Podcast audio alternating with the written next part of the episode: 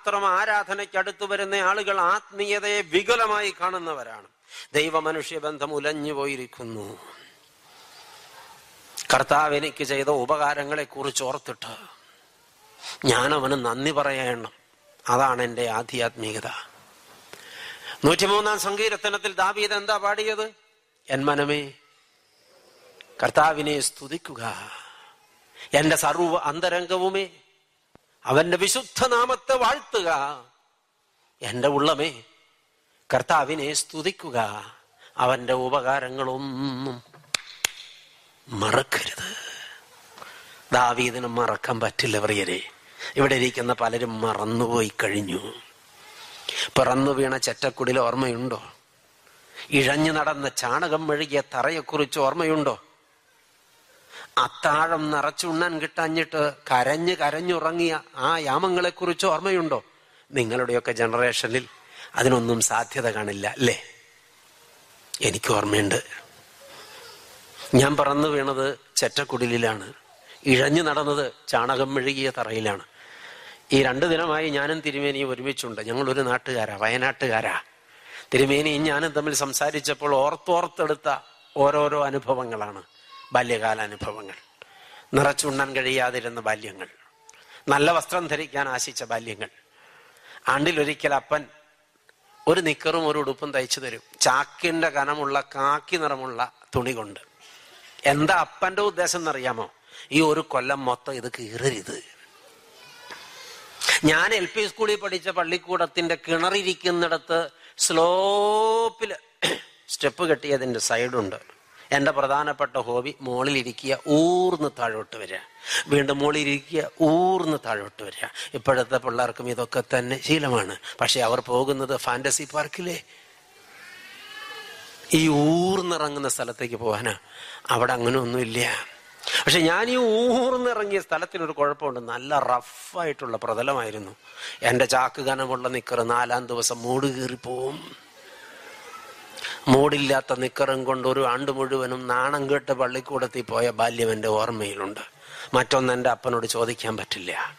നാട്ടുകാരുടെ പാടത്തും പറമ്പിലും നിലമുഴുതും പണിയെടുത്തുമാണ് അപ്പൻ ആഹാരം കണ്ടെത്തിയത്. ഇല്ലിമടഞ്ഞ് കുത്തി നിർത്തിയിട്ട് മണ്ണെറിഞ്ഞു പിടിപ്പിച്ച ഭിത്തിയായിരുന്നു വീടിന്റെ ഭിത്തി.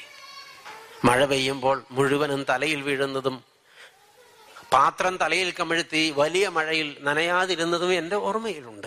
വന്ന വഴി മറന്നു പോകരുതാരും ദാവീദ് മറന്നില്ല. ദാവീദിനത് മറക്കാൻ പറ്റില്ല. ദാവീദ് ദൈവാഭിമുഖ്യം സൂക്ഷിച്ചവനാ നന്ദിയുള്ളവനാ.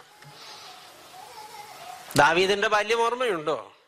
അവൻ സമ്പന്നനായ ഒരു അപ്പന്റെ മകനായിരുന്നു. ബത്തലഹേമനായി ഈശായി മഹാസമ്പന്നനായിരുന്നു. അവന് മക്കളെ എട്ടാ. പുലി പോലെ എട്ട ആമ്പിള്ളാര് അതിലേറ്റവും ചെറുതാണ് ഈ ദാവീദേ. കാര്യമാണ് സുന്ദരനൊക്കെ ആണെങ്കിലും എട്ട് വയസ്സേ ഉള്ളൂ. കുഞ്ഞു പയ്യനാ. ഞാൻ ആ രംഗം എന്റെ ഭാവനയിൽ ഇങ്ങനെ കാണാറുണ്ട്. ദാവീദിന് എട്ട് വയസ്സ് പ്രായമുള്ളപ്പോ ദൈവത്തിന്റെ പ്രവാചകനായ ശമൂവൽ ബത്തിലഹീമനായി ഇഷായിയുടെ വീട്ടിൽ ആളെ അയച്ച് പറയിപ്പിച്ചു ഇഷായി ഞാൻ അങ്ങോട്ട് വരുന്നുണ്ട്. നിന്റെ ആൺമക്കളിൽ ഒരുത്തനെ ഇസ്രായേലിന്റെ രാജാവായി തെരഞ്ഞെടുപ്പാൻ കർത്താവ് എന്നോട് കൽപ്പിച്ചിരിക്കുന്നു. ഇഷായി പന്തലിട്ടു. വാദ്യക്കാരെ വരുത്തി. കാളകളെ അറുത്തു. വിരുന്നൊരുക്കാൻ തുടങ്ങി. മൂത്ത ആൺമക്കൾ ഏഴുപേർക്കും ഒന്നാം തരം രോമക്കുപ്പായം തയ്പ്പിച്ചു. കാരണം ഇവരിൽ ആരെങ്കിലും ആയിരിക്കും രാജാവെന്ന് ഈശായി അങ്ങ് തീരുമാനിച്ചു. വേദപുസ്തകത്തിലുള്ളത് അങ്ങനെ തന്നെ അല്ല അച്ഛൻ പറയുക. അച്ഛന്റെ വായനയ്ക്ക് ചില പ്രത്യേകതകളുണ്ട്. അതുകൊണ്ട് അച്ഛൻ അച്ഛന്റെ കാഴ്ചപ്പാടിലൂടെ ഇതങ്ങ് പറയുകയാണ്. നിങ്ങൾ എന്നെ പേടിപ്പിക്കാൻ മാത്രം നോക്കുമൊന്നും വേണ്ട. പാവം ദാവീദിന് മാത്രം പുത്തൻ ഉടുപ്പില്ല.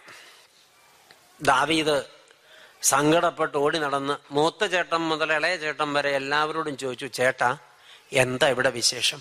എന്തിനാ പന്തലിട്ടത്? എന്തിനാ ഇവിടെ ബാധ്യക്കാർ വന്നത്? എന്തിനാ കാളകളെ അറുക്കുന്നത്? എന്തിനാ വിരുന്നൊരുക്കുന്നത്?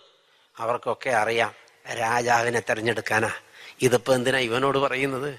ഇവനെ എന്തായാലും അപ്പൻ അവൻ പ്രവാചകന്റെ മുമ്പിൽ നിർത്താൻ തീരുമാനിച്ചില്ല. പോടാ നീ എന്തിനാ ആവശ്യമില്ലാത്ത കാര്യം അന്വേഷിക്കണത്? നിന്നോട് ആര് ചോദിച്ചു ഇതൊക്കെ അന്വേഷിക്കാം? നീ പോ. ആരും പറഞ്ഞില്ല. ദാവീദിനെ സങ്കടം പിടിച്ചിട്ട് കിട്ടിയില്ല. നിങ്ങൾ ഓർത്തെ നിങ്ങളുടെ ബാല്യത്തിൽ വീട്ടിൽ ഒരു വലിയ സംഗതി നടക്കുമ്പോൾ കാര്യം എന്താന്ന് നിങ്ങളോട് മാത്രം പറഞ്ഞില്ലെങ്കിൽ നൊമ്പരം ഉണ്ടാവോ ഇല്ലേ? മിണ്ടൂന്ന് ഓർത്താ ഞാൻ ചോദ്യം ചോദിക്കണതേ. ഈ ചോദ്യം അങ്ങനെ ചോദിച്ചിട്ട് നിങ്ങൾ ഒന്നും മിണ്ടാതിരുന്നാൽ ഒരു കുഴപ്പമുണ്ട്. ഞാൻ ഒരു പാവായതുകൊണ്ട് ഞാൻ വിചാരിക്കും നിങ്ങൾ മരിച്ചു പോയിട്ടുണ്ടാവുമെന്ന്. ആനന്തര നടപടിക്ക് ഒട്ടും താമസമില്ല. ഈ സഭയിലെ എല്ലാ കൂതാശകളുടെയും എല്ലാ ക്രമങ്ങളും മനപ്പാടം പഠിച്ചു വെച്ചിരിക്കുന്ന തിരുവേനി ഇവിടെ ഉണ്ട് ഞങ്ങളെ അച്ഛന്മാരും അത്ര മോശം വരില്ല. ഒന്നാം ക്രമം ഇവിടുന്നേ തീർക്കും. എന്നിട്ടേ പിന്നെ വിടുള്ളൂ മിണ്ടണം. ട്ടോ. മിണ്ടണോട്ടോ എന്നാ പറഞ്ഞത്. ആമേ ഇനിയും കേൾക്കുക. ഇഷായി അവസാനം ദാവീദ് സങ്കടപ്പെട്ട അമ്മയുടെ അടുത്ത് ചെന്ന് അമ്മയെ കെട്ടിപ്പിടിച്ച. അമ്മ അമ്മ എന്താ അമ്മ ഇവിടെ വിശേഷം? എന്താ ഇവിടെ കാണണത്? ആഹാ നീ ഇവിടെ കിടന്ന് കറങ്ങുക. അപ്പം കുറെ നേരമായി നിന്നെ അന്വേഷിക്കുന്നു. വേഗം ചെല്ല്. അപ്പം പറയും. അപ്പൊ ദാവിദിന്റെ ആശ അപ്പം പറയിരിക്കും. ഓടി അപ്പന്റെ അടുത്ത് ചെന്നു. അപ്പാ എന്താ അപ്പ അവിടെ വിശേഷം? അമ്പടാ നീ ഇതിലൊക്കെ ഇറങ്ങി നടക്കുക. ചേട്ടന്മാരെ എല്ലാം ഞാൻ മേച്ചിൽപ്പുറത്ത് വിളിച്ചു വരുത്തി. ഇടയന്മാര് മാത്രമേ ഇപ്പൊ മേച്ചിൽപ്പുറത്തുള്ളൂ. അവർ തോന്നിവാസം കാണിക്കും. ആടുകളെ എന്തെങ്കിലും നഷ്ടപ്പെടുത്തിയ പിന്നെ ആരാ സമാധാനം പറയാ? അവന്റെ ചെവിക്ക് പിടിച്ചൊരു മൂന്നാൽ പമ്പരം കറക്കിയിട്ട് അപ്പം പറഞ്ഞു പൊക്കോളണം ഇവിടെ കണ്ടുപോകരുത്. വേഗം മേച്ചിൽപ്പുറത്തേക്ക് വിട്ടോ. അപ്പനും പറഞ്ഞില്ല. ഒരു സങ്കീർത്തന വാക്യം നിങ്ങൾ ശ്രദ്ധിച്ചിട്ടുണ്ടോ? എന്റെ അപ്പനും അമ്മയും കൂടെ എന്നെ ഉപേക്ഷിച്ചു. എങ്കിലും എന്റെ കർത്താവേ നീ എന്നെ ചേർത്തുകൊണ്ടല്ലോ. അച്ഛന്റെ ഓർമ്മ ശരിയാണെങ്കിൽ ഇരുപത്തിയേഴാമത്തെ സങ്കീർത്തനത്തിൽ ആ വാക്യമുണ്ട്. എന്റെ അപ്പനും അമ്മയും കൂടെ എന്നെ ഉപേക്ഷിച്ചു. എങ്കിലും എന്റെ കർത്താവേ നീ എന്നെ ചേർത്തുകൊണ്ടല്ലോ. ദാവീദിന്റെ കാഴ്ചപ്പാട്. അവസാനം അവൻ മേച്ചിൽ പുറത്തേക്ക് ഓടുകയാ. ഒരു വെളിപ്പാട് അങ്ങനെ ഓടിയപ്പോ ദാവീദിന്റെ ഉള്ളൊന്നുലഞ്ഞു.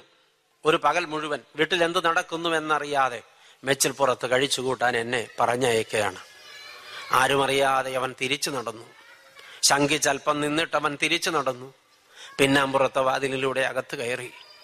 ആരും കാണാതെ അവൻ അവന്റെ സ്വകാര്യ മുറിയിലേക്ക് എത്തി. അവിടെ നിന്ന് തന്റെ സ്വന്തം വാദ്യോപകരണമായ കിന്നരം അവൻ കയ്യിലെടുത്തു. അവൻ അത് മാറോടടുക്കി പിടിച്ച് മലയിറങ്ങി.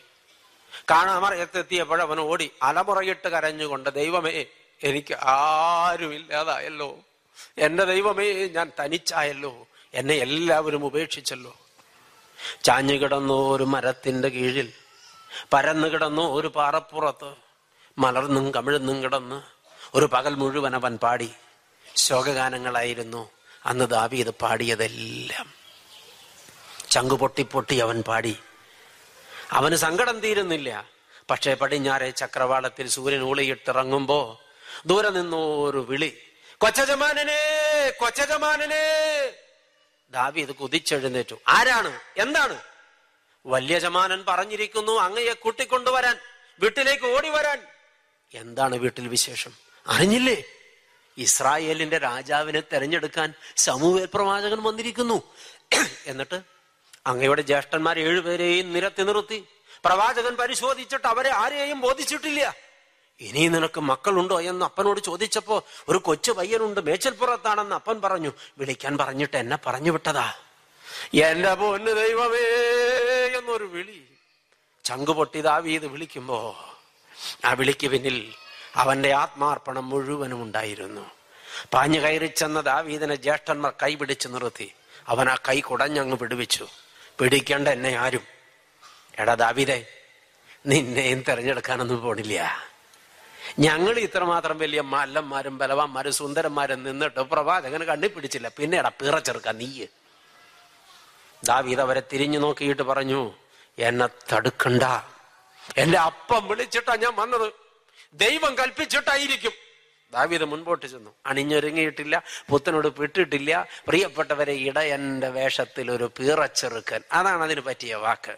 വന്നങ്ങ് നിന്നപ്പോൾ പ്രവാചകൻ ദാവീദിനെ കണ്ടൊരു കാഴ്ച വചനത്തിൽ എഴുതിയിട്ടുണ്ട്. കോമളരൂപി സുനേത്രൻ പവിഴ നിറമുള്ളവൻ അടിമുതൽ മുടി വരെ ഊനമില്ലാത്തവൻ. പ്രവാചകൻ ചോദിച്ചു ദൈവത്തോട് ദൈവമേ ഇവനാണോ ഇസ്രായേലിന്റെ രാജാവ്? യെസ് അവൻ തന്നെ. കയ്യിലിരുന്ന തൈലക്കൊമ്പ് ദാവീദിന്റെ തലയിലേക്ക് കമിഴ്ത്തിയിട്ട് കരങ്ങൾ വെച്ച് അഭിഷേകം ചെയ്തപ്പോൾ ദാവീദ് രാജാവായി. അപ്പനും അമ്മയും ഏഴ് ജ്യേഷ്ഠന്മാരും അവന്റെ മുമ്പിൽ സാഷ്ടാംഗം പ്രണാമം ചെയ്തിട്ട് ഇസ്രായേലിന്റെ രാജാവേ ജയ ജയ എന്ന് വിളിച്ചപ്പോൾ ഇരു കരങ്ങളും വിരിച്ചു പിടിച്ചവൻ നിറകണ്ണോടെ പറഞ്ഞു തമ്പുരാനെ നീ കണ്ടു എന്നെ. ആരും കാണാത്തപ്പോ നീ കണ്ടു എന്നെ. മക്കളെ ജനിച്ചു വളർന്ന നാടും ഓടിക്കളിച്ച നാടും ഓർമ്മയുണ്ടോ? വളർന്നു വന്ന സാഹചര്യങ്ങളും ഞെരുക്കമനുഭവിച്ച കാലങ്ങളും ഓർമ്മയുണ്ടോ? എഴുതിയ പരീക്ഷകൾ പലവട്ടം തോറ്റിട്ട് പരിഹാസ ശരങ്ങളേറ്റ് തല നിവർത്തിപ്പിടിക്കാൻ പറ്റാതെ കുനിഞ്ഞു നടന്ന കാലങ്ങൾ ഓർമ്മയുണ്ടോ? അവിടെ നിന്ന് ആ കുപ്പക്കുഴിയിൽ നിന്ന് സ്വർഗത്തിലെ ദൈവത്തിന് കരുണ തോന്നിയിട്ട് കൊണ്ടുവന്നതാ നിന്നെ. സൂര്യൻ അസ്തമിക്കാത്ത രാജ്യത്തിന്റെ പകിട്ടിലേക്ക്. സമ്പന്നതയുടെ നെറുകയിലൊന്നും ആരും എത്തിയിട്ടില്ല. മിച്ചം ഒരുപാട് വെച്ചിട്ടുമില്ല. പക്ഷെ ഇന്ന് സമൂഹത്തിന്റെ കണ്ണിൽ നിനക്കൊരു മാന്യതയുണ്ട്. യു കെയിലാണ് നീ കുടുംബമായി താമസിക്കുന്നത്. പക്ഷേ കൊണ്ടുവന്നവനെ ഓർമ്മയുണ്ടോ? നിന്നെ ഇന്നിവിടെ നിർത്തിയിരിക്കുന്ന ദൈവത്തെ നീ അറിയുന്നുണ്ടോ? അവന് വേണ്ടി കൊടുപ്പാൻ നിനക്ക് സമയമുണ്ടോ? അവന്റെ മുമ്പിൽ ഇരിക്കാൻ നിനക്ക് നേരമുണ്ടോ? തിരുമുമ്പിൽ നിന്റെ മുട്ടുമടക്കാൻ. ദൈവമേ ഞാൻ നിന്നതല്ല നീ എന്നെ നിർത്തിയതാണെന്ന്. ഇവിടെ വന്നതല്ല ഞാൻ നീ കൊണ്ടുവന്നതാണെന്ന്. യോഗ്യതയല്ല നിന്റെ കൃപയാണ് എന്റെ അവകാശം എന്നൊന്ന് പറയാൻ. നാൾതോറും ദൈവത്തിന്റെ മുമ്പിൽ സാഷ്ടാംഗം ഒന്ന് വീഴാൻ. നന്ദി കർത്താവേ നന്ദി എന്നൊന്ന് പറയാൻ. എത്ര പേർക്ക് സാധ്യമാകുന്നു? മക്കളെ വളർത്തുമ്പോ പറഞ്ഞു കൊടുക്കാറുണ്ടോ? മക്കളെ ഒരുപാട് കഷ്ടപ്പാടുകളിലൂടെ ദുരിതങ്ങളിലൂടെ നൊമ്പര പരമ്പരകളിലൂടെ ഉപേക്ഷിക്കപ്പെടലുകളിലൂടെ ഒരുപാട് പേരുടെ തിരസ്കരണം ഏറ്റുവാങ്ങി ചവിട്ടിമെതിക്കപ്പെട്ട ബാല്യ കൗമാരങ്ങളിലൂടെ നടന്നു വന്നതാണ് നിന്റെ അപ്പനും അമ്മയും. സ്വർഗത്തിലൊരു ദൈവമുണ്ട് കുഞ്ഞ്. ആ ദൈവമാണ് നമ്മുടെ നിലനിൽപ്പിന്റെ ആധാരമെന്ന് സ്വന്തം മക്കൾക്ക് പറഞ്ഞു കൊടുക്കാറുണ്ടോ? അവർക്ക് ഈ ദൈവത്തെ പകുത്തു കൊടുക്കാനായില്ലെങ്കിൽ നിങ്ങൾ അവർക്ക് വേണ്ടി സമ്പാദിച്ചു വെക്കുന്നതോ നിങ്ങൾ അവർക്ക് കൊടുക്കുന്ന ഉന്നത വിദ്യാഭ്യാസങ്ങളോ നിങ്ങൾ അവർക്ക് നേടിക്കൊടുക്കുന്ന ലൗകിക സ്റ്റാറ്റസോ അവരുടെ നന്മയ്ക്കായി തീരുന്നില്ല അവരുടെ ജീവിതത്തിൽ സുരക്ഷിതത്വം പകരുന്നില്ല അവരെങ്ങും എത്തുന്നില്ല അവരവരുടെ ആയുസ്സിൽ പരാജയപ്പെടും. ദൈവത്തെ പകുത്തു കൊടുക്കുക. തലമുറകളിലേക്ക് അത് പകർന്നു വെക്കുക കഴിയണമെങ്കിൽ ദൈവത്തോട് മാതാപിതാക്കൾക്ക് നല്ല ബന്ധം വേണം. ഹല്ലേലുയ്യ ഹല്ലേലുയ്യ വന്ന വഴികൾ ഓർമ്മയുണ്ടോ? ഓർമ്മയുണ്ടോ? മറക്കരുത്. അവന്റെ ഉപകാരങ്ങളൊന്നും മറന്ന നാളിൽ നീ മറന്നത് നിന്റെ ദൈവത്തെയാ. ഉലഞ്ഞുപോയ ഒന്നാമത്തെ മേഖല മനുഷ്യ ദൈവ ബന്ധം വല്ലാതെ ഉലഞ്ഞുപോയി. ഈ ജനം ദൈവത്തെ മറന്നുപോയി. ദൈവമക്കളെ അപ്പോ മനുഷ്യന്റെ ജീവിതത്തിൽ വന്ന ധാർമ്മിക തകർച്ചകളിൽ ഒന്നാമത്തെ തകർച്ച ഏതാ? മനുഷ്യനും ദൈവവും തമ്മിലുള്ള ബന്ധം വല്ലാതെ ഉലഞ്ഞുപോയി. യു കെയിലെ സംസ്കാരത്തിലേക്ക് നമ്മുടെ തലമുറയും പതുക്കെ കൺവെർട്ട് ചെയ്ത് തുടങ്ങിയിട്ടുണ്ടോ? പതിനായിരക്കണക്കിന് പള്ളികൾ പൂട്ടിയിട്ടിരിക്കുന്നു. പലതും അമ്പരചുംബികളാണ്. കരിങ്കല്ല് കൊണ്ട് കൊത്തുപണികളോടെ പണി തീർത്ത പള്ളികൾ പലതും ഇന്ന് പബ്ബുകളാണ് ബാറുകളാണ് ട്രേഡ് സെന്ററുകളാണ്. കേരളത്തിൽ സൺഡേ സ്കൂളിൽ പഠിക്കുന്ന കുഞ്ഞുങ്ങളുടെ എണ്ണം കുറഞ്ഞു വരുന്നു. മക്കൾ ഞായറാഴ്ച പള്ളിയിലേക്കല്ല എൻട്രൻസ് കോച്ചിങ് സെന്ററുകളിലേക്കാണ് പോകുന്നത്. അവസാനം മാതാപിതാക്കൾക്ക് ഇത് ഒരു കോച്ചായി മാറും.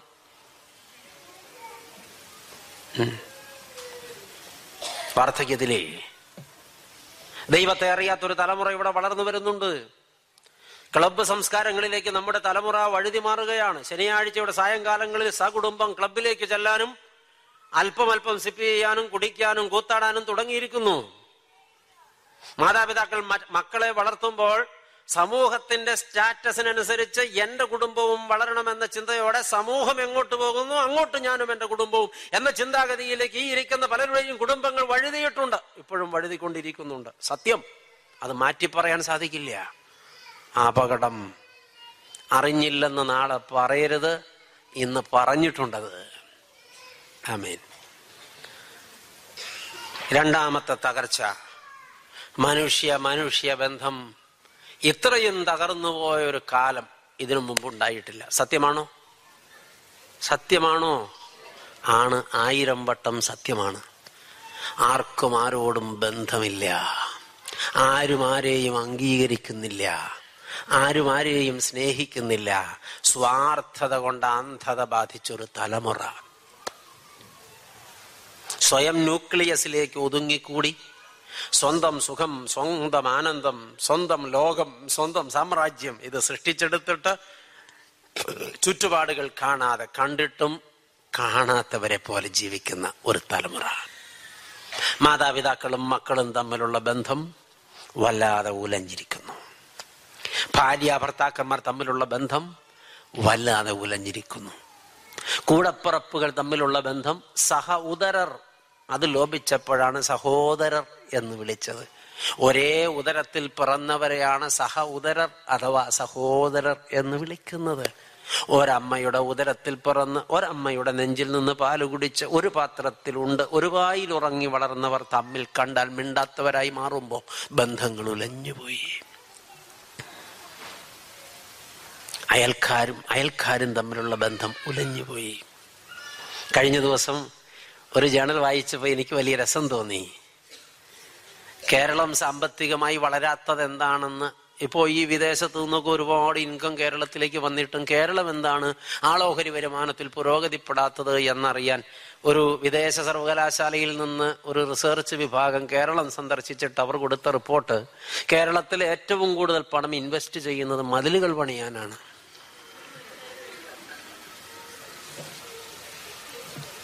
സത്യല്ലേ വീടിനേക്കാളും പൊക്കത്തിലല്ലേ ഇപ്പോൾ ആളുകൾ മതിൽ പണിയുന്നത്? എന്നെ ആരും കാണരുത്. എന്റെ സ്വകാര്യതകളിലേക്ക് ആരും വരാൻ പാടില്ല. എനിക്ക് ആരുടെയും കണ്ട കുഴപ്പമില്ലല്ലോ. എന്റെ ലോകം മതി എനിക്ക്. ബന്ധങ്ങൾ ഉലഞ്ഞു പോകുന്നത് അറിയുന്നില്ലേ? പണ്ടൊക്കെ വീട്ടിൽ നിന്നിറങ്ങി അങ്ങാടി വരെ പോയാൽ അഞ്ചാറ് വീടിന്റെ വരാന്തയിൽ കയറി മോരും വെള്ളവും കുടിച്ച് കുശലവും പറഞ്ഞ് എടാ പോടാ വാടാ പോടി എന്നൊരു വിളിയൊക്കെ വിളിച്ച് തോളത്ത് കൈയിട്ട് തലേക്കെട്ടും കെട്ടി അങ്ങാടിക്ക് പോയി. വേണ്ടി വന്നാലൊന്ന് മുറുക്കി തുപ്പി അവരല്പം കള്ളമൊക്കെ കുടിച്ച് പാട്ടും പാടി തിരിച്ചു വീട്ടിലേക്ക് വന്ന ആ ഒരു പൂർവകാലം. ഞാൻ അതിനെയൊക്കെ പ്രോത്സാഹിപ്പിച്ചു എന്ന് വിചാരിക്കരുത് കേട്ടോ പറഞ്ഞു പോയ പ്രാസത്തിൽ അങ്ങ് പറഞ്ഞതാ. ആ പൂർവകാലം. ഒരു വീട്ടിലൊരാവശ്യം വന്നാൽ നൂറ് വീട്ടുകാരൊപ്പം ഉണ്ടായിരുന്ന ഒരു കാലം ഓർമ്മയുണ്ടോ?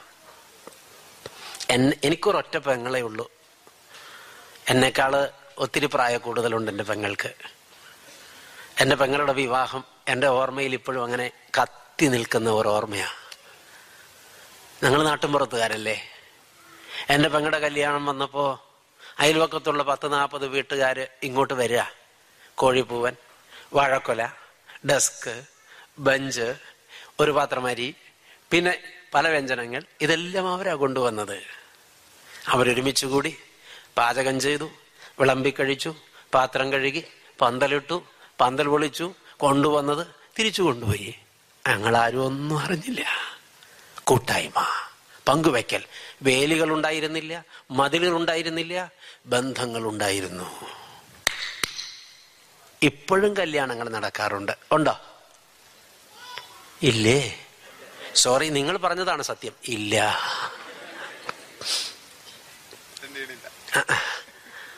ഇപ്പോ കല്യാണങ്ങൾ നടക്കാറില്ല. അതൊക്കെ നടന്ന് കുറെ വർഷങ്ങളൊക്കെ കഴിയുമ്പോഴാ അപ്പനും അമ്മയും പോലും കാര്യം അറിയണതേ. അതുകൊണ്ടാ അങ്ങനെ പറഞ്ഞേ. ഇവിടെ ഇരിക്കുന്ന പലരുടെയും വിചാരം എന്റെ മോളെ ഒന്ന് കെട്ടിക്കണമല്ലോ കെട്ടിക്കണമല്ലോ എന്നാ കഴിഞ്ഞു മക്കളെ.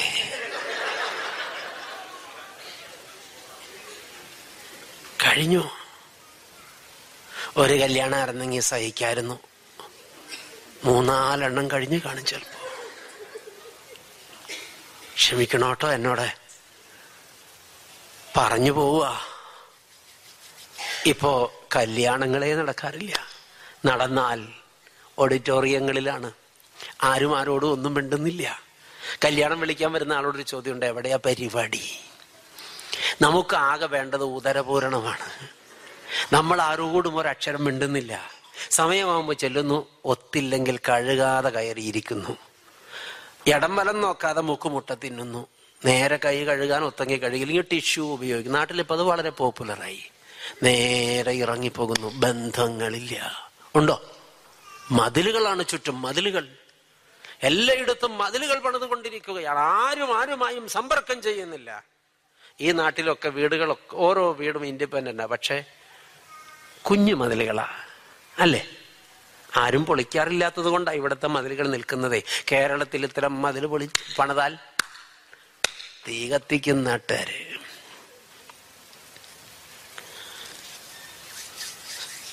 ബന്ധങ്ങൾ ഉലഞ്ഞുപോയി മാതാപിതാക്കളും മക്കളും തമ്മിലുള്ള ബന്ധം വല്ലാതെ ഉലഞ്ഞു ഒരു കാലഘട്ടത്തിലാണ് നമ്മൾ ജീവിക്കുന്നത്.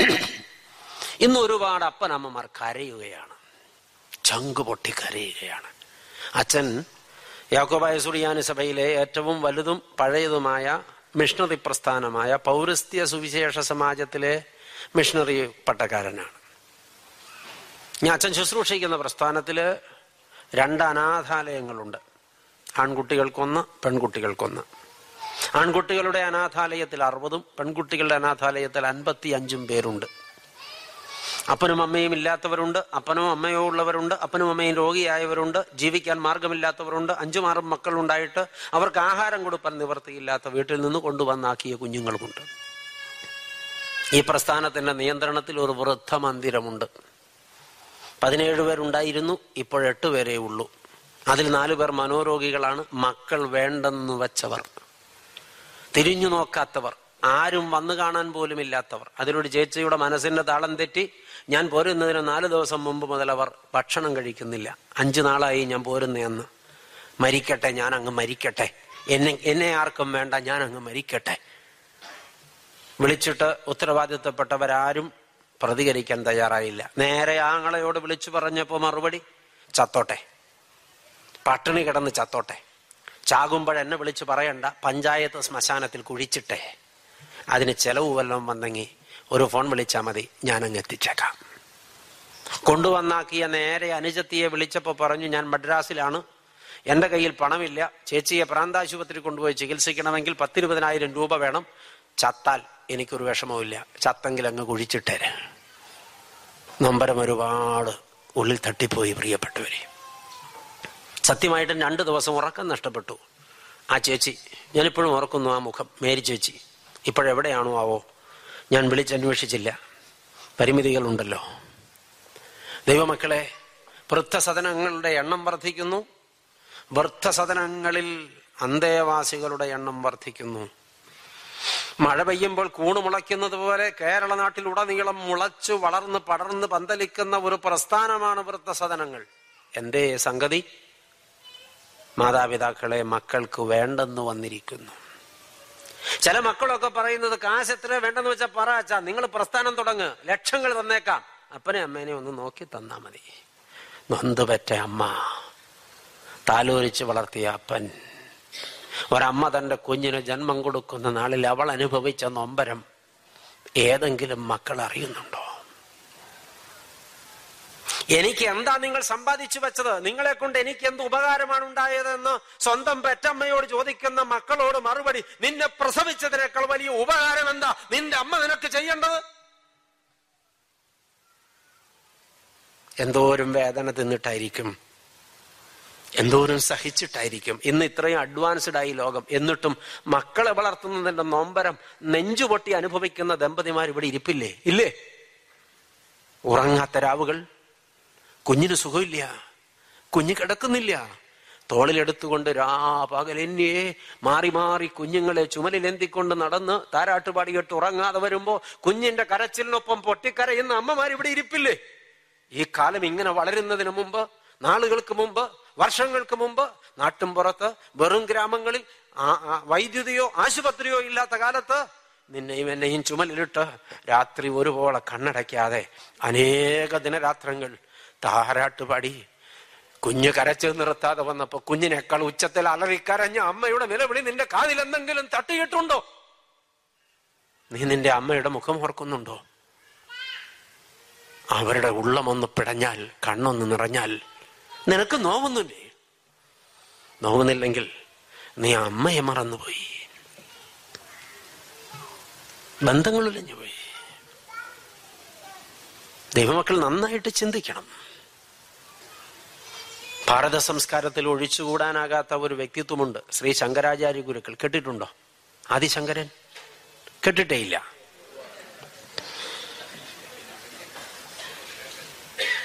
കാര്യം അഞ്ചെട്ട് കൊല്ലം യു കെയിൽ താമസിച്ചു എന്നോർത്ത് ഇത്രയും വേണ്ടായിരുന്നു.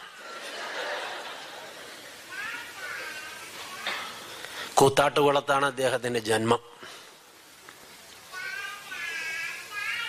കാലടിയിലായിരുന്നു അമ്മ വീട്. കാശിയിലായിരുന്നു ജീവിതാവസാന കാലം ബോധജ്ഞാനം കിട്ടിയ അദ്വൈത സിദ്ധാന്തത്തിന്റെ ഉപജ്ഞാതാവാണ് ശ്രീ ശങ്കരാചാര്യ ഗുരുക്കൾ.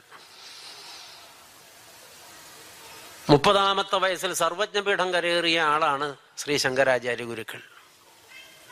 മുപ്പത്തിമൂന്നാമത്തെ വയസ്സിൽ സമാധിയായി. ത്രികാലജ്ഞാനമുണ്ടായിരുന്നുവെന്ന് ആരോ പറയുന്നു. ഞാനതങ്ങ് അംഗീകരിക്കാൻ അത്രയ്ക്കങ്ങ് ഇഷ്ടപ്പെടുന്നില്ല. എന്തായാലും മരണം അദ്ദേഹം മുൻകൂട്ടി കണ്ടിരുന്നു. മുപ്പത്തിമൂന്നാം വയസ്സിൽ മരിക്കുമെന്നറിഞ്ഞപ്പോ അദ്ദേഹം ഒരു ദിനം ഇരുന്ന് ചിന്തിച്ചു ഞാൻ എന്തിനാ അറിവ് നേടി? മുപ്പത് വയസ്സിൽ സർവജ്ഞപീഠം അറിഞ്ഞുകൂടാത്തതൊന്നുമില്ല ലോകത്ത് ഏതിനെക്കുറിച്ചും എന്തിനെക്കുറിച്ചും ആധികാരികമായി അഭിപ്രായം പറയാൻ താൻ ഇപ്പോൾ ജ്ഞാനം നേടിയിരിക്കുന്നു. പക്ഷേ മൂന്നാണ്ട് കഴിയുമ്പോൾ സമാധിയാകും. ഈ ലോകത്തിന് ഞാൻ എന്ത് ബാക്കി വെച്ചിട്ട് പോകും? എന്റെ അടുത്ത തലമുറയ്ക്ക് ഞാൻ എന്താണ് ബാക്കി വെച്ചിട്ട് പോവുക? ശങ്കരാചാര്യ ഗുരുക്കൾ ഇരുന്ന് ചിന്തിച്ചു ഒരു പുസ്തകം എഴുതി വെച്ചിട്ട് പോകാം ഏത് വിഷയത്തെക്കുറിച്ചായിരിക്കും ഞാൻ എഴുതുക? അദ്ദേഹം കാശിയിലെ പർണശാലയിൽ ഇരുന്ന് ആലോചിച്ചു. ലോകത്തിലേക്ക് ഏറ്റവും വലിയ പാപത്തെക്കുറിച്ച് എഴുതാം. നാരായം എടുത്തു ഓലയിൽ എഴുതി. ലോകത്തിലേക്ക് ഏറ്റവും വലിയ പാപം. അതെന്തായിരിക്കും? ചിന്തയായി. ശങ്കരാചാര്യർ മൂന്ന് നാല് ദിനം ഇരുന്ന് ചിന്തിച്ചപ്പോൾ ഉള്ളിൽ ഇങ്ങനെ ഒരു ബോധമുണ്ടായി. ഞാൻ ഈ ഭൂമിയിൽ ഉരുവായി തീർന്നതിന്റെ മൂലകാരണം എന്റെ പിതാവാണ്. ഞാൻ ഈ ലോകത്ത് ചെയ്യുന്ന ഏറ്റവും വലിയ പാപം പിതൃഹത്യയാണ്. അച്ഛനെ കൊല്ലുക. അതിലും വലിയ പാപമൊന്നുമില്ല. അപ്പോൾ അദ്ദേഹം ആ നാരായമെടുത്ത് ആദ്യം എഴുതിയതിന്റെ കീഴെ എഴുതി. ലോകത്തിലേക്ക് ഏറ്റവും വലിയ പാപം എന്ന് എഴുതിയതിന്റെ അടിയിൽ പിതൃഹത്യ. എന്നിട്ട് എവിടെ തുടങ്ങണമെന്ന് ആലോചിച്ച് ഇങ്ങനെ ഇരിക്കുമ്പോൾ ഒരു സംഭവം ഉണ്ടായി ശങ്കരാചാര്യ ഗുരുക്കൾക്ക് തെല്ല അഹങ്കാരം ഉണ്ടായിരുന്നു എന്നാണ് പറയുന്നത്. മുപ്പതാം വയസ്സിൽ സർവജ്ഞപീഠം കരേറിയതിന്റെ അഹന്ത. ഒരു പക്ഷെ മുപ്പതാം വയസ്സിൽ സർവജ്ഞപീഠം കരേറിയില്ലെങ്കിലും സർവകലാശാലയുടെ ഡിഗ്രി കിട്ടിയതിന്റെ അഹന്ത ഇവിടെ ചിലരുടെ മുഖത്തുണ്ട്. ക്ഷമിക്കണേ. ഞാൻ ഈ പറഞ്ഞ ക്ഷമയ്ക്കൊക്കെ ഒരുമിച്ച് അവസാനം ഞാൻ മറുപടി പറഞ്ഞോളാം.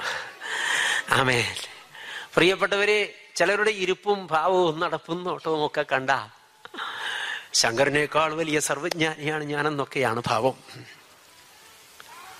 ഇരിക്കട്ടെ. ശങ്കരൻ അത് എഴുതി വെച്ചിട്ട് ഇങ്ങനെ ഇരിക്കുമ്പോ ഒരു ചണ്ടാളൻ പർണശാലയ്ക്ക് മുമ്പിലേക്ക് വന്നു. ചണ്ടാളൻ എന്ന് വെച്ചാൽ ജനിച്ച ശേഷം കുളിച്ചിട്ടില്ല ഈ സാധനം. ഒരു കീഴ്ജാതിയിൽപ്പെട്ട ആളാണ്. നാറ്റംകാരൻ അടുക്കാൻ പാടില്ല. ശവക്കുഴി തുറന്നതുപോലുള്ള ദുർഗന്ധമാണ് അയാളിൽ നിന്ന് പുറത്തേക്ക് വരുന്നത്.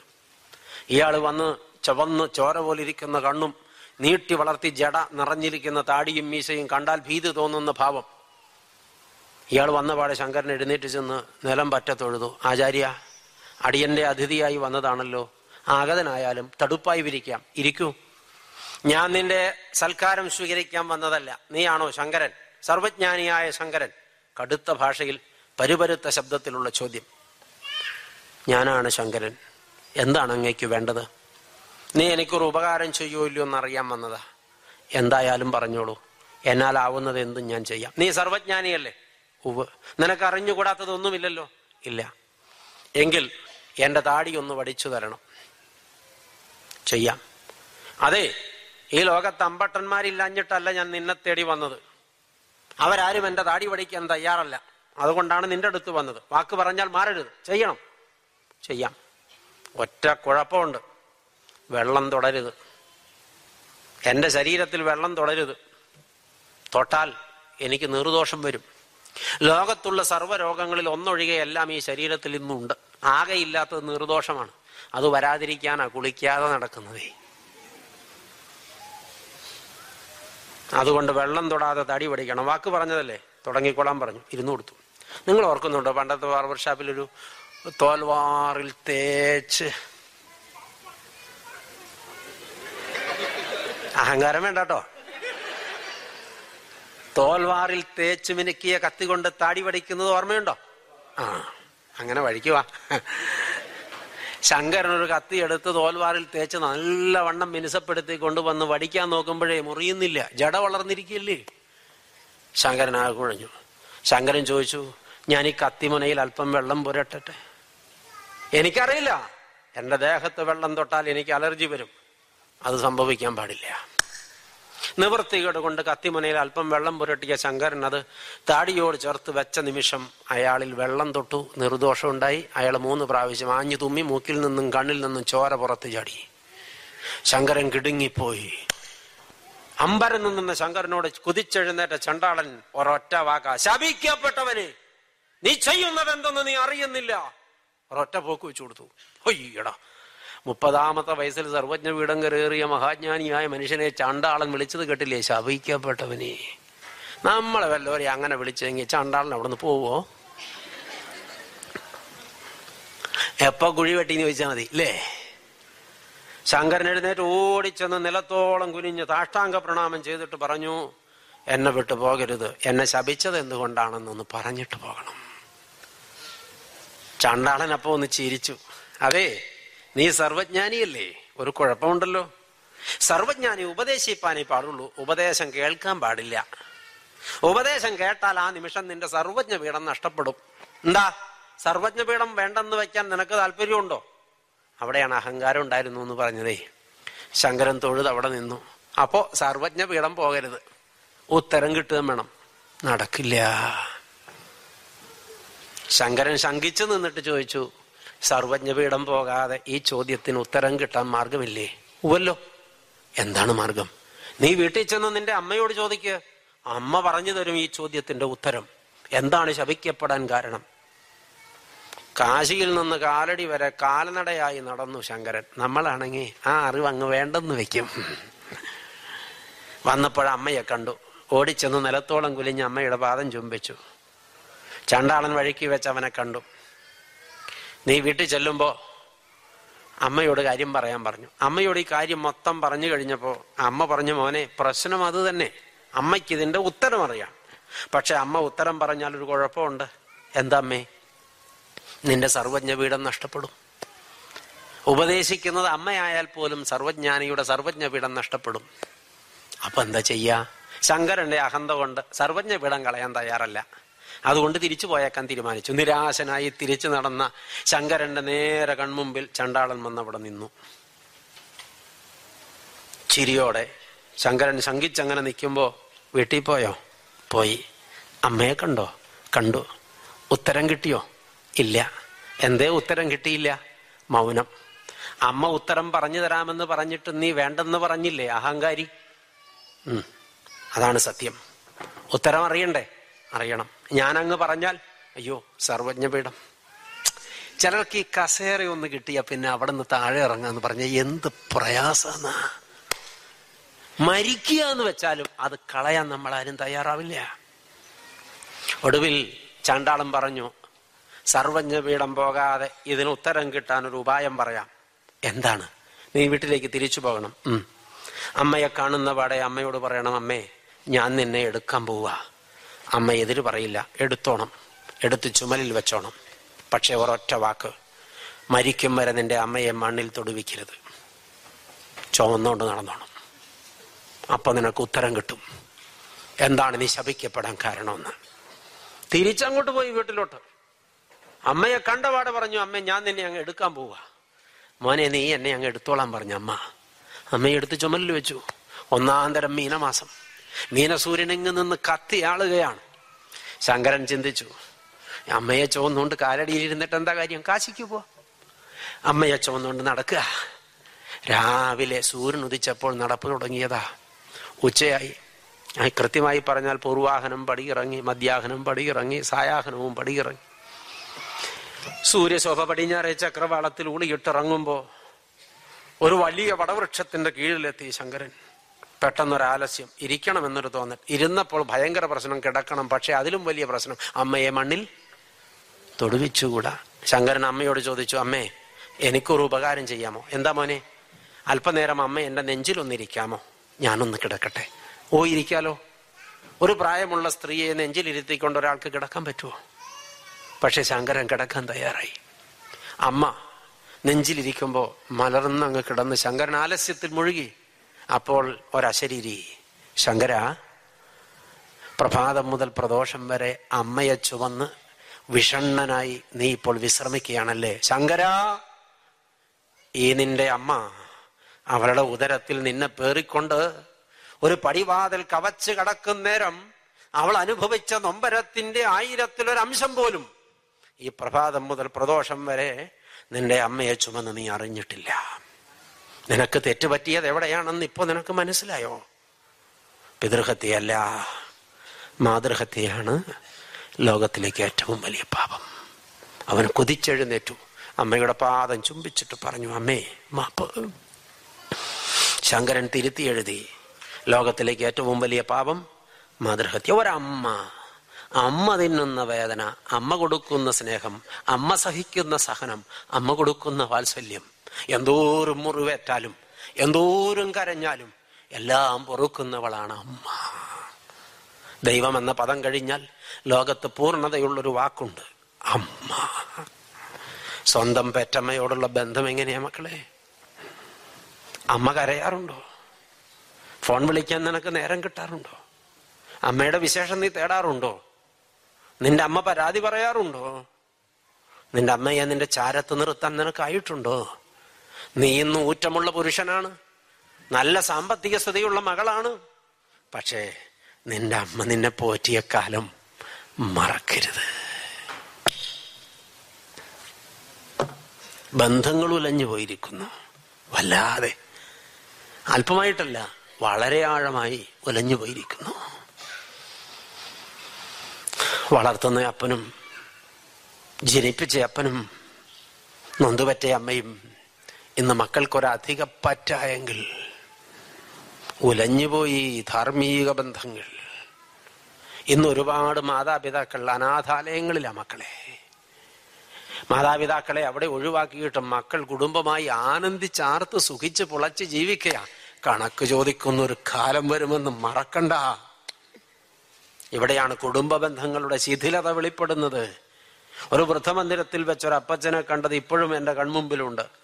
തുടുത്തിരിക്കുന്ന ഒരപ്പച്ചൻ തൊട്ടാൽ ചോര പൊടിയുന്ന നല്ല കുലീനുത്വമുള്ള അപ്പച്ചൻ ഞാൻ ആ അപ്പച്ചനെ കണ്ടപ്പോൾ ഓർത്തു ഇത് സാധാരണ കുടുംബത്തിലെ ആളല്ല ആൾ വലിയ ധന വലിയ വലിയ എന്താ പറയുക ഇത്തിരി ഗ്രേഡ് കൂടിയ സാധനമാണ് ഇത് എങ്ങനെ ഇവിടെ എത്തിപ്പെട്ടാവോ? ശരിക്കും ഒരു അനാഥാലയമാണ് ആ വ്രതമന്ദിരം. ഞാൻ പതുക്കെ അടുത്തുകൂടി വർഷങ്ങൾക്ക് മുമ്പാണ്. അപ്പച്ച ഉം? അപ്പച്ചന്റെ വീട് എവിടെയാ ഇത്തിരി തെക്ക. അപ്പച്ച അപ്പച്ചനെ കണ്ടിട്ട് ഒരു കുലീന കുടുംബത്തിലെ ആളെ പോലെ ഇരിക്കുന്നു. ഞാൻ കുലീനനാ. അല്ല ഇവിടെ ഈ വൃദ്ധമന്ദിരത്തിന്റെ ഇരുണ്ട ഇടനാഴികളിൽ വാർദ്ധക്യം ചെലവഴിക്കാൻ ഞാനൊന്ന് വിശ്രമിക്കാൻ പോന്നതാണച്ചാ. വയസ്സ് എത്രയായി എഴുപത്തിയെട്ട്. നല്ല സുന്ദരനായിട്ടിരിക്കുന്നുണ്ടല്ലോ. സൗന്ദര്യം പണ്ട് കുറവൊന്നുമില്ല അച്ഛാ അപ്പച്ചനും മക്കളില്ലേ? മൗനം. കുടുംബമില്ലേ? മൗനം. ഞാൻ ഈ മനുഷ്യന്റെ കണ്ണിലേക്ക് സൂക്ഷിച്ചു നോക്കിയിട്ട് പറഞ്ഞു എന്തൊക്കെയോ ഒളിപ്പിച്ചു വെക്കാനുള്ള ശ്രമത്തിലാണല്ലോ അല്ലേ? മക്കളുമുണ്ട് കുടുംബവുമുണ്ട്. പക്ഷേ ഇവിടെ വന്നു പെടേണ്ടി വന്നതിന്റെ നൊമ്പരമല്ലേ ഒളിച്ചു വെക്കുന്നത്? പൊട്ടി ഒഴുകിയ കണ്ണുകൾ ചോരത്തുള്ളികൾ പോലെ. അച്ഛൻ ഇത്രയും പറഞ്ഞില്ലേ? ഇനി ഞാൻ എല്ലാം പറയാം. ഇരിക്കേ. അച്ഛനറിയോ? ഞാൻ നാല് മക്കളുടെ അപ്പന മൂന്നാണും ഒരു പെണ്ണും. കാടി വെള്ളം കുടിച്ച് വയറു വരിഞ്ഞു കെട്ടി പറമ്പിലും പാടത്തും പകലും രാത്രിയും പണിയെടുത്തു ഞാൻ എന്റെ മക്കളെ വളർത്താൻ. അച്ഛനറിയുമോ? ഞാൻ ഏഴ് ക്ലാസ് പഠിച്ചിട്ടുള്ളത്. എന്റെ മക്കൾക്ക് വിദ്യാഭ്യാസത്തിന്റെ കുറവ് വരാതിരിക്കാൻ എന്റെ നാട്ടിലെ എന്റെ മക്കൾക്കാണ് ഏറ്റവും കൂടുതൽ വിദ്യാഭ്യാസം കൊടുത്തത്. അതിനു വേണ്ടി ഞാൻ ഒരുപാട് പട്ടിണി കിടന്നിട്ടുണ്ട് അച്ഛാ. ഒരുപാട്. അതിനുള്ള നന്മയും കിട്ടി. എന്റെ മൂന്ന് ആൺമക്കളും അവരുടെ കുടുംബങ്ങളും ഇന്ന് അമേരിക്കയിലാണ്. എന്റെ ഒരു മകളും അവളുടെ ഭർത്താവും മക്കളും കുവൈറ്റിലാണ്. അച്ചോ ഞാനിവിടെ വൃദ്ധമന്ദിരത്തിലും എന്റെ ഭാര്യ ഭാഗ്യവതിയാണ് അച്ചോ. അൻപത്തിരണ്ടാമത്തെ വയസ്സിൽ നടന്നു പോണ പോക്കിൽ കാർഡിയാക്ക് അറസ്റ്റായിരുന്നു. വീണു പിന്നെ എണീറ്റില്ല. ഒന്നും സഹിക്കേണ്ടി വന്നില്ല. പാവം അവൾ പോയി. ഞാനിവിടെ ഇപ്പോൾ ഒമ്പത് വർഷമായി അപ്പച്ച മക്കൾ ഉവ്വ് മക്കൾ നോക്കും. മക്കൾ നോക്കുവച്ചാ മക്കൾ ഒരു ദിവസം വന്നപ്പോ ഞാൻ പറഞ്ഞു മക്കളെ അപ്പച്ചൻ കഷ്ടപ്പെട്ട് പണിത വീടായത് ഈ വീട് പണിതിട്ട് കൊല്ലം മുപ്പത്തഞ്ച് നാൽപ്പതായി എന്നാ തലേ വീണെന്നറിയില്ല. ഒരു ദിവസം അമേരിക്കയിൽ ഇരുന്ന് നിങ്ങൾ കേൾക്കും വീടിടിഞ്ഞ് വീട് വൃദ്ധൻ മരിച്ചു എന്ന വാർത്ത. പിന്നെ അനുശോചനം പറഞ്ഞിട്ട് കാര്യമില്ല മക്കളെ. അല്ലപ്പച്ച ഈ പ്രാവശ്യം ഞങ്ങൾ വീട് പണിയാനുള്ള പ്ലാനായിട്ടാണ് വന്നത്. മക്കൾ മൂന്ന് പേരും കൂടെ ഒരു കൊട്ടാരം പണിതച്ച. അച്ഛൻ വിശ്വസിക്കോ?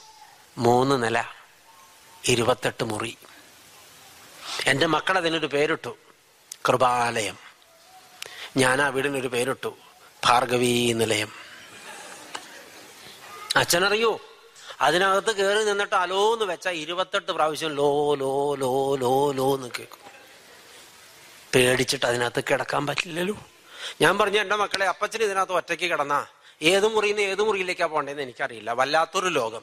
അതുകൊണ്ട് എനിക്ക് ഒറ്റയ്ക്ക് ഇതിനകത്ത് കിടക്കാൻ പേടിയാവും. ഉടനെ രണ്ടാമത്തെ മോന്റെ ഭാര്യ പറഞ്ഞു അപ്പച്ചൻ പേടിക്കണ്ട. അപ്പച്ചന് പറ്റിയ ഒരു കമ്പനി ഞാൻ കൊണ്ടുവന്നിട്ടുണ്ട്. ഓ ആരാത്? അപ്പൊ ഞാൻ വിചാരിച്ചു എനിക്ക് പറ്റിയ നല്ല വേലക്കാരെങ്കിലും ആയിരിക്കുന്നു അവളുടെ കയ്യിലിരുന്ന റിമോട്ടിൽ അവൾ ഞെക്കിയപ്പോ ചുവന്ന നിറമുള്ള കാറിന്റെ ഡിക്കി ഭൂം അങ്ങോട്ട് പൊങ്ങി. ഞാൻ നോക്കുമ്പോൾ എന്റെ അച്ഛ എന്റെ കഴുത്തിന് പൊക്കമുള്ള ഒരു അൽസേഷൻ പട്ടി.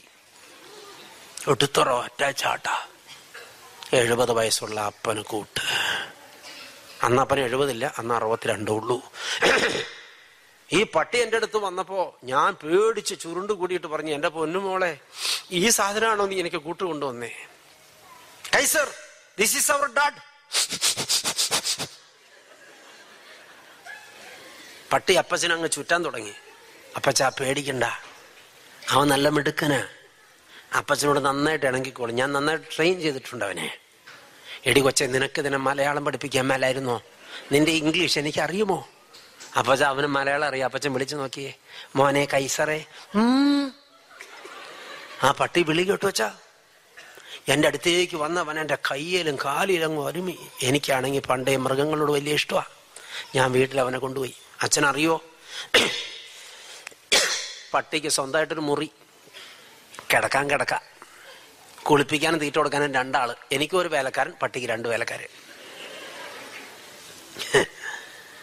ആഘോഷമായ ജീവിത. പക്ഷെ അവൻ ഒരു പ്രത്യേക ജന്മായിരുന്നു അച്ചോ. ആദ്യത്തെ ദിവസം അവന്റെ മുറിയൊക്കെ റെഡിയാക്കി വേലക്കാരൻ അവനെ കിടത്തി. കിടക്കേണ്ട നേരമായപ്പോ അവൻ ആ ഷീറ്റ് ഷീറ്റ് എന്ന് പറഞ്ഞ പ്രത്യേക കനമുള്ള ഒരു ഷീറ്റ് ആ വലിച്ചുകൊണ്ട് ഇങ്ങോട്ട് വന്നു എന്റെ മുറിയിൽ മോനെ കൈസറേ അതല്ലേ നിന്റെ മുറി. നീ അവിടെയല്ലേ കിടക്കേണ്ടത്? ഇത് എന്റെ മുറിയല്ലേ? ജീവൻ പോവാന്ന് വെച്ചാൽ ഈ പട്ടി പോവില്ല. ഞാൻ പറഞ്ഞു നീ അവിടെ കിടന്നോ? എന്റെ കാട്ടിലുണ്ട് കീഴെ കാൽച്ചോട്ടിൽ അവിടെ കിടാ. ഞാൻ ഇടയ്ക്കൊന്ന് തിരിഞ്ഞു കിടന്ന എണീറ്റങ്ങ് ഇരുന്നേച്ച് ചോദിക്കും എന്തിയെന്ന് വർത്താനം പറഞ്ഞിട്ടില്ല എന്ന്? മാത്രമേ ഉള്ളൂ അച്ഛാ. അത് പട്ടിയാന്ന് വിശ്വസിക്കാൻ എനിക്ക് പറ്റണില്ല. എന്തൊരു കാര്യം അന്വേഷണ? മൂത്രം ഒഴിക്കാൻ പോയാൽ അവൻ ആ വാതയ്ക്ക് വന്ന് അവിടെ ഇരിക്കും. മോനെ കൈസറി ഞാനൊന്നും മൂത്രം ഒഴിക്കാൻ പോയതല്ലേ? നിനക്ക് നിനക്കെന്താ കിടന്നുറങ്ങിയാൽ? അവനൊന്നും മിണ്ടൂല. ഞാൻ വന്ന് കിടന്നാലും കൂർക്കം വലിക്കണം ഒച്ച കേൾക്കണം അവൻ തല താഴ്ത്തിറങ്ങി. അതുവരെ ഈ ഇരിപ്പ് ഇങ്ങനെ ഇരിക്കും. ഞാൻ എന്റെ മുഖത്തേക്ക് നോക്കി. ഞാൻ അന്നേരം അവനെ ഉറക്കാൻ വേണ്ടി കള്ളക്കൂർക്കം വലിക്കും. അച്ഛനറിയോ എട്ട് കൊല്ലം ഞാനും എന്റെ പട്ടിയും എല്ലാം മറന്ന് ആനന്ദമായിട്ട് ജീവിച്ചു ആ വീട്ടിൽ.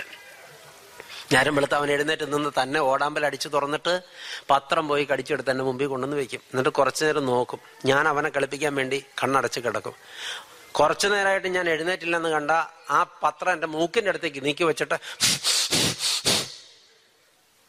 മോനെ കൈസറേന്ന് വിളിക്കുമ്പോൾ അവനൊരു ചിരി വാസാക്കച്ച അച്ഛനറിയോ? എട്ട് കൊല്ലം കഴിഞ്ഞ് ഒരു ദിവസം രാവിലെ ഞാൻ ഉറക്കം തെളിയുമ്പോ വാതിൽ തുറന്നിട്ടില്ല പത്രം കൊണ്ടുവന്നിട്ടില്ല കൈസർ ഒരേ കിടപ്പ. മോനെ മിണ്ടുന്നില്ല. കൈസർ മിണ്ടുന്നില്ല. കുട്ട മിണ്ടുന്നില്ല. എന്റെ അച്ഛ ഞാൻ ചാടി എഴുന്നേറ്റ് കുലുക്കി വിളിക്കുമ്പോഴാ ഞാൻ അറിഞ്ഞത് എന്റെ കൈസർ മരിച്ചു പോയിരിക്കുന്നു. അച്ഛനറിയോ? ഞാൻ അലമുറയിട്ട് കരഞ്ഞു. എല്ലാ പ്രിയപ്പെട്ടവരെയും വിളിച്ചു വരുത്തി. വീടിന്റെ മുറ്റത്തൊരു കുഴി മാന്തി കൈസറിനെ അവിടെ അടക്കം ചെയ്തിട്ട് ആ മുറ്റത്ത് കസേരയിട്ട് മൂന്ന് രാവും മൂന്ന് പകലും മഞ്ഞും വെയിലും കൊണ്ട് അവിടെ ഇരുന്ന് കരഞ്ഞു വച്ച ഞാൻ. എന്റെ കൈസർ അത്രയും എനിക്ക് പ്രിയപ്പെട്ടവനായിരുന്നു. അതേ ശ്വാസത്തിൽ അപ്പച്ചൻ വേറൊരു കാര്യം കൂടെ പറഞ്ഞു. എന്റെ മൂന്ന് മക്കളും മരിച്ച് മൂന്ന് ശവപ്പെട്ടി കൊണ്ടെന്ന് വെച്ചാ ഒരു തുള്ളി കണ്ണീരി കണ്ണീന്ന് വീഴുമില്ല ചോ അതും കഴിഞ്ഞപ്പോഴാ ഞാനിവിടെ ഉപേക്ഷിക്കപ്പെട്ടത്. പട്ടി പോലും നോക്കാനില്ലാണ്ട് വന്നപ്പോഴാ ഞാൻ ഇവിടെ വന്നത്. കഞ്ഞി കിട്ടണ്ടച്ചോ പിന്നെ പ്രാർത്ഥനയുണ്ട് രാവിലെ വൈകുന്നേരവും. സമാധാനം പണ്ടേ ഇല്ലല്ലോ. അതിപ്പോഴും ഇല്ല. എന്നാലും സുരക്ഷിതത്വമുണ്ട്. മിണ്ടാനും പറയാൻ ആളുണ്ട് സന്തോഷമായി അച്ഛോ ഇതിങ്ങനെ പറയുമ്പോ ആ വൃദ്ധന്റെ കവളിലൂടെ ഒഴുകിയിറങ്ങിയത് കണ്ണുനീർത്തുള്ളികളല്ലെന്ന് ചോരത്തുള്ളികളായിരുന്നെന്ന് ഇത് അച്ഛൻ പറയുമ്പോ ഉലഞ്ഞുപോയ ബന്ധങ്ങളുടെ ഭീകരത നിങ്ങൾക്ക് മനസ്സിലാകുമോ? കുടുംബ ബന്ധങ്ങളുടെ ആഴം മാതാപിതാക്കളുടെ നമ്പരം നിങ്ങൾക്ക് പിടികിട്ടുമോ? ഒരു ദിവസം തൃശ്ശൂർ ഒരു മീറ്റിംഗിൽ പ്രസംഗിച്ചിട്ട് രാത്രി പന്ത്രണ്ടരയ്ക്ക് ഞാൻ എന്റെ വീട്ടിൽ വരുമ്പോ ലൈറ്റ് ഒന്നും കിടത്തിയിട്ടില്ല. വാതിൽ തുറന്നു കിടക്കുക. നടുങ്ങിപ്പോയി. അഞ്ച് ആറ് കൊല്ലം മുമ്പാ. പാഞ്ഞു കയറി ചെല്ലുമ്പോ വരാന്തയിൽ രണ്ടുപേരിയിരിക്കുന്നു ആരാന്ന് ചോദിച്ചു. ഉടനെ ചാടി വന്നു. എന്റെ പ്രിയപ്പെട്ട സുഹൃത്തും ഭാര്യയുമാ. എന്താടാ? ഒന്നുമില്ലച്ചാ ഒരു വല്ലാത്ത പ്രമാദമായ കേസുമായിട്ട് വന്നതാ. എന്താ പ്രശ്നം? എന്റെ വീടിന് മുമ്പിലുള്ള കുളത്തി ചാട ഒരു തള്ള ചാടി ചാവാൻ നോക്കി. ഞാനതിനെ വലിച്ചു കയറ്റിയപ്പോ അത് പരസ്പര വിരുദ്ധമായിട്ട് എന്തൊക്കെയോ വിളിച്ചു പറയാ. അതിന്റെ വീട് എവിടെയാന്ന് ചോദിച്ചിട്ട് എനിക്ക് കൃത്യമായിട്ട് പിടികിട്ടില്ല. അപ്പോഴാണ് അച്ഛനെ ഓർത്തത്. ഒരു കൗൺസിലിംഗ് നടത്താൻ ഓർത്ത് കൊണ്ടുവന്നത് അപ്പൊ അമ്മായി പറഞ്ഞു അച്ഛൻ തൃശ്ശൂര രാത്രി വരുള്ളൂ രാത്രി എങ്കിൽ രാത്രി അച്ഛനെ കണ്ടിട്ട് പോകണുള്ളൂ എന്ന് വെച്ചു. ഞാൻ ഈ അമ്മച്ചിയെ പോയി കണ്ടു. അമ്മച്ചി എന്റെ മുഖത്തേക്ക് ഇങ്ങനെ നോക്കി. അമ്മച്ചി വീട് എവിടെയാ? സ്ഥലം പറഞ്ഞു. എന്താ? എന്തിനാ മരിക്കാൻ നോക്കിയേ? ജീവിക്കണ്ടെന്ന് തോന്നിയിട്ട്. അതെന്താ കാര്യം? അച്ഛൻ അറിയോ ഞാൻ എന്റെ ഭാര്യയോട് ചോദിച്ചു അമ്മച്ചിക്ക് ഊണ് കൊടുത്തില്ലേ? നീ എന്താ സങ്കടപ്പെട്ട് പറയണത്? കൊടുത്തില്ലേ. ഉവ എന്തു പറ്റി? ഈ വീട്ടിൽപ്പെട്ട എല്ലാവർക്കും ഉള്ള ആഹാരം മൊത്തം കൊടുത്തിട്ടും അമ്മച്ചിക്ക് നിറഞ്ഞില്ല. അതിന്റെ വയറ് നിറയ്ക്കാൻ പറ്റിയില്ലല്ലോ എന്ന സങ്കടം കൊണ്ടാണ് എന്റെ ഭാര്യ സങ്കടപ്പെട്ട് നിൽക്കുന്നത്. എന്നിട്ട് വേറെ ആഹാരം ഉണ്ടാക്കി എന്നിട്ട് പിന്നെയും കൊടുത്തു. ഒരുവിധം പാകപ്പെട്ടിരിക്കുക അമ്മച്ചി എന്താ ഉണ്ടായേ?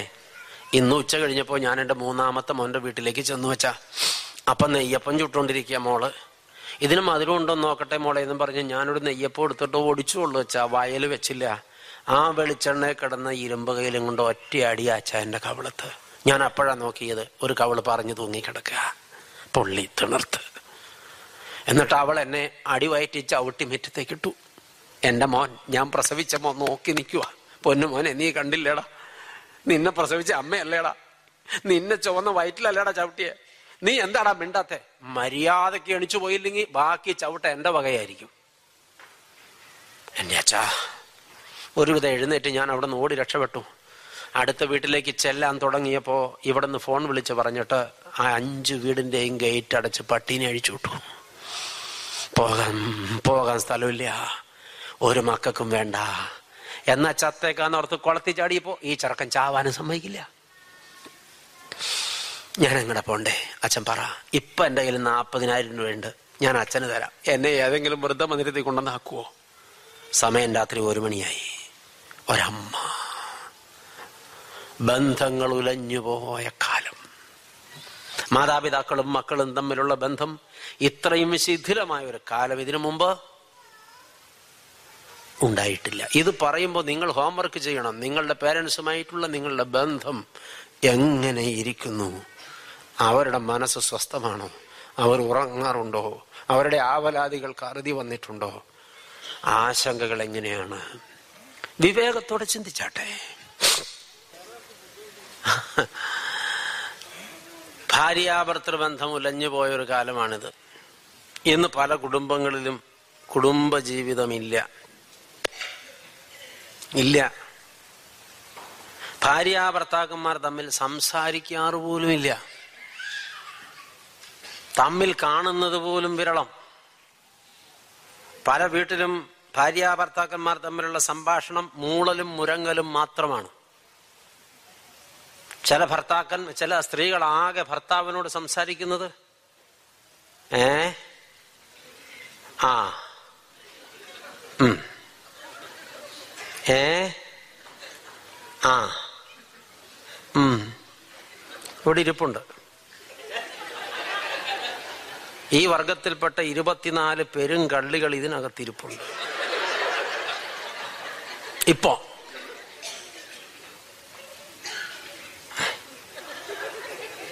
ഭർത്താക്കന്മാര് ഭാര്യയോട് സംസാരിക്കുന്നത് എങ്ങനെയാ? ഏ? ഉം. ഓ ഏ ഉം. ഓ പതിനെട്ടെണ്ണം ഉണ്ട് പതിനെട്ടെണ്ണം ഉണ്ട് ഇതിനകത്തുണ്ട് നൗ ഇപ്പോ ജീവിക്കണോ കുടുംബജീവിതമാണോ ബന്ധങ്ങളുണ്ടോ? ഉണ്ടോ? ഉണ്ടോ? നോ. ഉലഞ്ഞു പോയി ബന്ധങ്ങൾ. ചില സ്ത്രീകളിരുന്ന് ഒരു ദിവസം നൂറ് പ്രാവശ്യം പറയും എന്തോ ഒരു ആണുങ്ങൾ ഉണ്ടായിരുന്നു ലോകത്ത്? എന്തോ ഒരു ആണുങ്ങൾ ഉണ്ടായിരുന്നു ലോകത്ത്? ഈ കാലമാടൻ ഈ ദുഷ്ടൻ ഈ പിശാചി ബാധിതൻ ഈ മദ്യപാനി ഈ അഹങ്കാരി ഇത് ഞാനെ കൊണ്ട് എന്നെ കെട്ടിച്ചില്ലേ? എന്റെ അപ്പൻ എന്നെ അങ്ങ് കൊല്ലാൻ പാടില്ലായിരുന്നോ? വീട്ടിൽ നിന്ന് അപ്പനും അമ്മയും വിളിച്ച ഫോൺ എടുക്കില്ല അങ്ങോട്ടും വിളിക്കില്ല. വിളിച്ച അപ്പ തന്നെ ചീറാൻ തുടങ്ങും. എന്നെ എന്തിനാ കൊല്ലാൻ കൊടുത്തേ? ഈ പിശാജ് ബാധിതൻ. അത്തരം കുറേ എണ്ണുണ്ട് ഇവിടെ. ഭർത്താക്കന്മാരിടുന്ന് ചിന്തിക്കും എന്തോരം പെണ്ണുങ്ങൾ ഉണ്ടായിരുന്നു ദൈവമേ ലോകത്ത്? ഈ കുരിശി തന്നെ നീ എന്നെ തറച്ചില്ലേ? കാര്യം കല്യാണം കഴിച്ചപ്പോ അച്ഛൻ പറഞ്ഞു മണവാള നിന്റെ തലയിൽ ഇന്ന് ഒരു മുൾക്കിരീടം വെച്ച് തരികയാണ്. മരിക്കും വരെ അത് നിനക്ക് വേദനയായിരിക്കും. നീ അത് സഹിച്ചേ പറ്റൂ എന്ന് പറഞ്ഞെങ്കിലും ഈ മുൾക്കിരീടത്തിന് ഇത്രയും വേദന ഉണ്ടാവുമെന്ന് ഞാൻ വിചാരിച്ചില്ലല്ലോ ദൈവമേ ഈ മുൾക്കിരീടം ഇത് എന്തിനു തന്നു? സന്തോഷമില്ല. ഒരു സന്തോഷമില്ല. ചിരിക്കാൻ മറന്നുപോയ കുറേ ആളുകളെ കാണുന്നു ഇവിടെ. കുടുംബജീവിതത്തിൽ സന്തോഷമില്ല. പിന്നെ താരതമ്യം ചെയ്യലാണ് വേറെ ഒരു പ്രധാന പരിപാടി. എടാ നീ എത്ര ഭാഗ്യവാനടാ. നിന്റെ ഭാര്യ എത്ര മിടുക്കിയ. എത്ര ഹാപ്പി ആയിട്ട് നിങ്ങൾ ജീവിക്കണത്. കിന്നാരം പറഞ്ഞും കഥകൾ പാടിയും പാട്ട് പാടിയും നൃത്തം ചവിട്ടിയും. നീ എവിടെ പോയാലും നിഴൽ പോലെ നിന്റെ കൂടെ നടക്കണം നിന്റെ ഭാര്യ. ഓ നീ പുണ്യം ചെയ്തവനാടാ. ഈ മനുഷ്യൻ പറഞ്ഞു വെക്കണത് അവളെ എനിക്ക് കിട്ടിയായിരുന്നെങ്കിൽ അവളെ എനിക്ക് കിട്ടിയായിരുന്നെങ്കിൽ എന്ന് അറിയാനുള്ള ബോധാവനുണ്ടോ പൊട്ടൻ?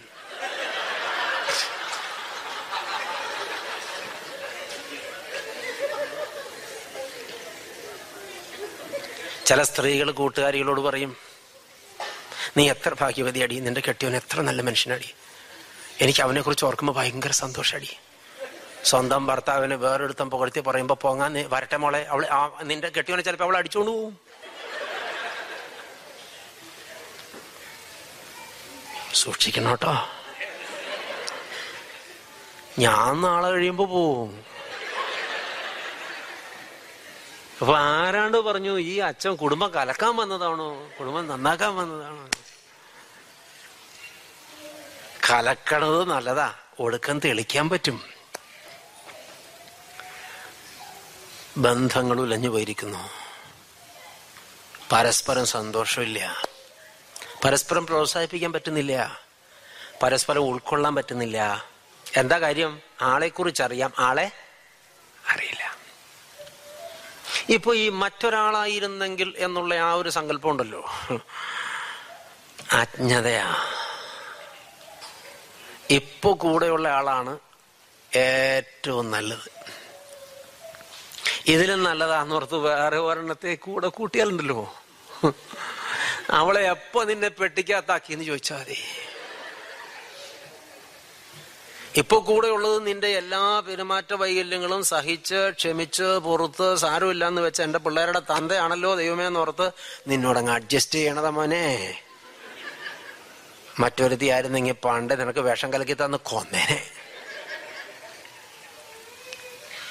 ഇപ്പൊ ഒരു സ്ത്രീ ഭർത്താവിന്റെ തുടയിൽ ഒരു ഒറ്റ ഉള്ളങ്ങട് കൊടുത്തത്. കേട്ടില്ലടാ പോട്ടം കഴുതേ. ഞാൻ കാരണം നിന്നെ കൊല്ലാതെ വെച്ചേക്കണത്. അല്ലെങ്കിൽ പണ്ടേ നിന്നെ ഇപ്പൊ പെട്ടിക്കകത്താക്കിയനെ.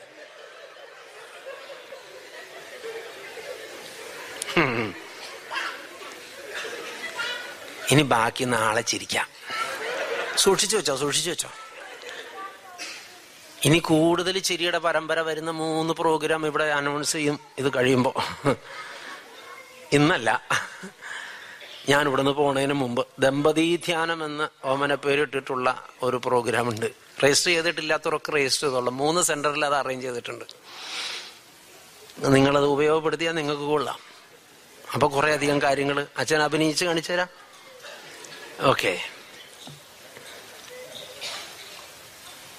ഇത് തന്നെ ഭാര്യ ഭർത്താക്കന്മാർ പരസ്പരം ഇരുന്ന് കുറ്റപ്പെടുത്തുക വഴക്കുണ്ടാക്കുക.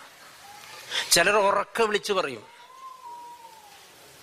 എന്തിനാ ആണെന്ന് പറഞ്ഞ് ജീവിക്കണേ? നാണാവണില്ലേ നിങ്ങൾക്ക്? ഇങ്ങനെയുണ്ടോ ലോകത്ത് മനുഷ്യര്? അഞ്ചു കാശിന് ഉപകാരമുണ്ടോ? ആണാത്രേ ആണ്.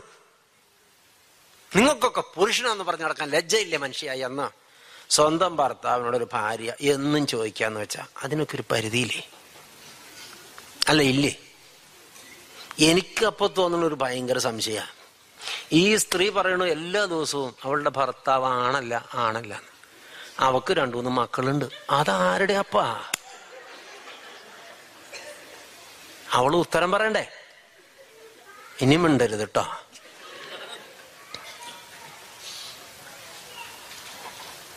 വിവേകം വേണം സംസാരിക്കുമ്പോൾ ബന്ധങ്ങൾ നന്നായിരിക്കണം.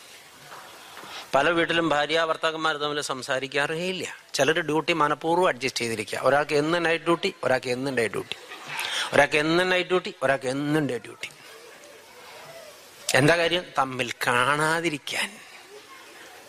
എന്നിട്ട് ഇന്ന് രണ്ടാളും കൂടെ ജീവിതത്തിൽ ഇതുപോലെ മാതൃകാ ദമ്പതിമാരില്ല എന്നുള്ള ഭാവത്തിലേക്ക് ഇവിടെ വന്നിരിക്കുന്നത് പാവം തിരുമേനി പാവാച്ചന്മാര് പാവം പൊതുജനം ഞങ്ങൾ കാണുമ്പോൾ വിചാരിക്കും നിങ്ങൾ ഭയങ്കര ഹാപ്പിയാണെന്ന്.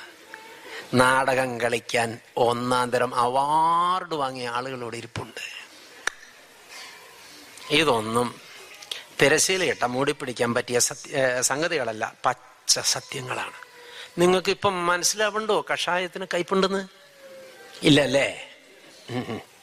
പാവം ഞാൻ. എന്ത് ചെയ്യാൻ പറ്റും? ചില ആൾക്കാർ നോക്കുമ്പോൾ എനിക്കെന്താ ഫീൽ ചെയ്യണമെന്നറിയോ പ്രസംഗമൊക്കെ കഴിഞ്ഞ് താനങ്ങ് ഇറങ്ങി പാടോ എന്ന്. ആയിക്കോട്ടെ ആയിക്കോട്ടെ.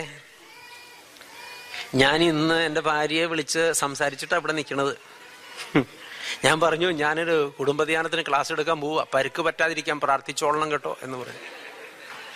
ആമേ പ്രിയരെ ഇനി ചില സ്ത്രീകൾ ചില ഭാര്യ ഭർത്താക്കന്മാർ തമ്മിൽ സംസാരിക്കുന്നത് മക്കളെ ഉപയോഗിച്ചാണ്.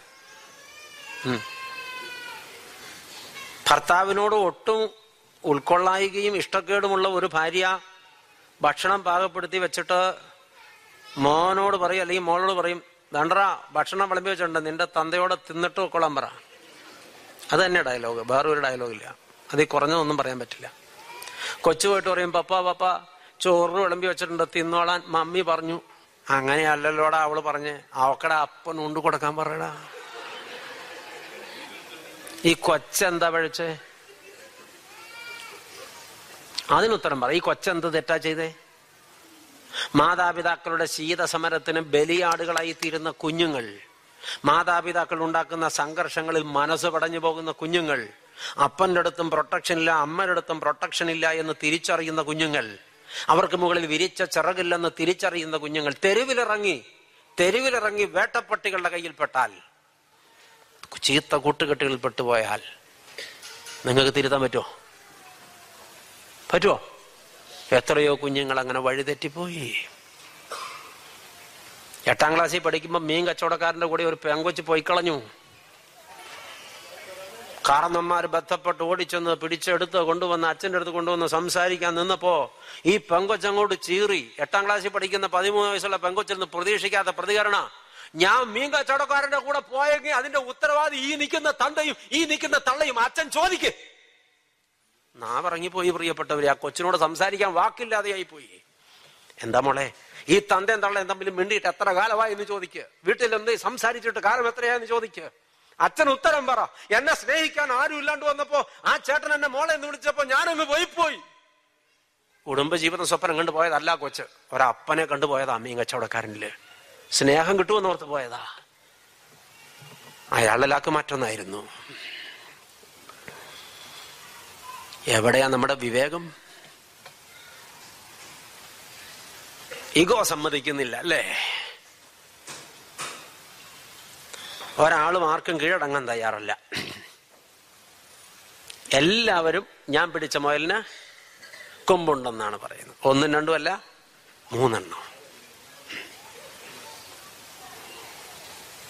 ആരും തോൽക്കാൻ തയ്യാറല്ല ഇവിടെ. ആരും കീഴടങ്ങാൻ തയ്യാറല്ല ഇവിടെ. ആരും വിനയപ്പെടാൻ തയ്യാറല്ല ഇവിടെ. എല്ലാവരും മത്സരം കുലത്തൊഴിലാക്കി കൊണ്ട് നടക്കുകയാണ്. ഭാര്യ പറയുന്നു എന്നെ ഒരുപാട് മൂപ്പിക്കാനും പേടിപ്പിക്കാനൊന്നും വരണ്ട. എന്റെ ഡിപ്പൻഡന്റ് വിസയില ദിയാൻ ഇവിടെ വന്നേന്ന് ഓർമ്മ വേണം. എനിക്ക് കിട്ടണ ശമ്പളത്തിന്റെ വാലെ കെട്ടാൻ കൊള്ളൂല. അതെനിക്ക് കിട്ടണ ശമ്പളം. മിണ്ടിപ്പോവരുത്. ഇന്നലെ ഒരു വീട്ടിലുണ്ടായ സംഭാഷണം ഇത്.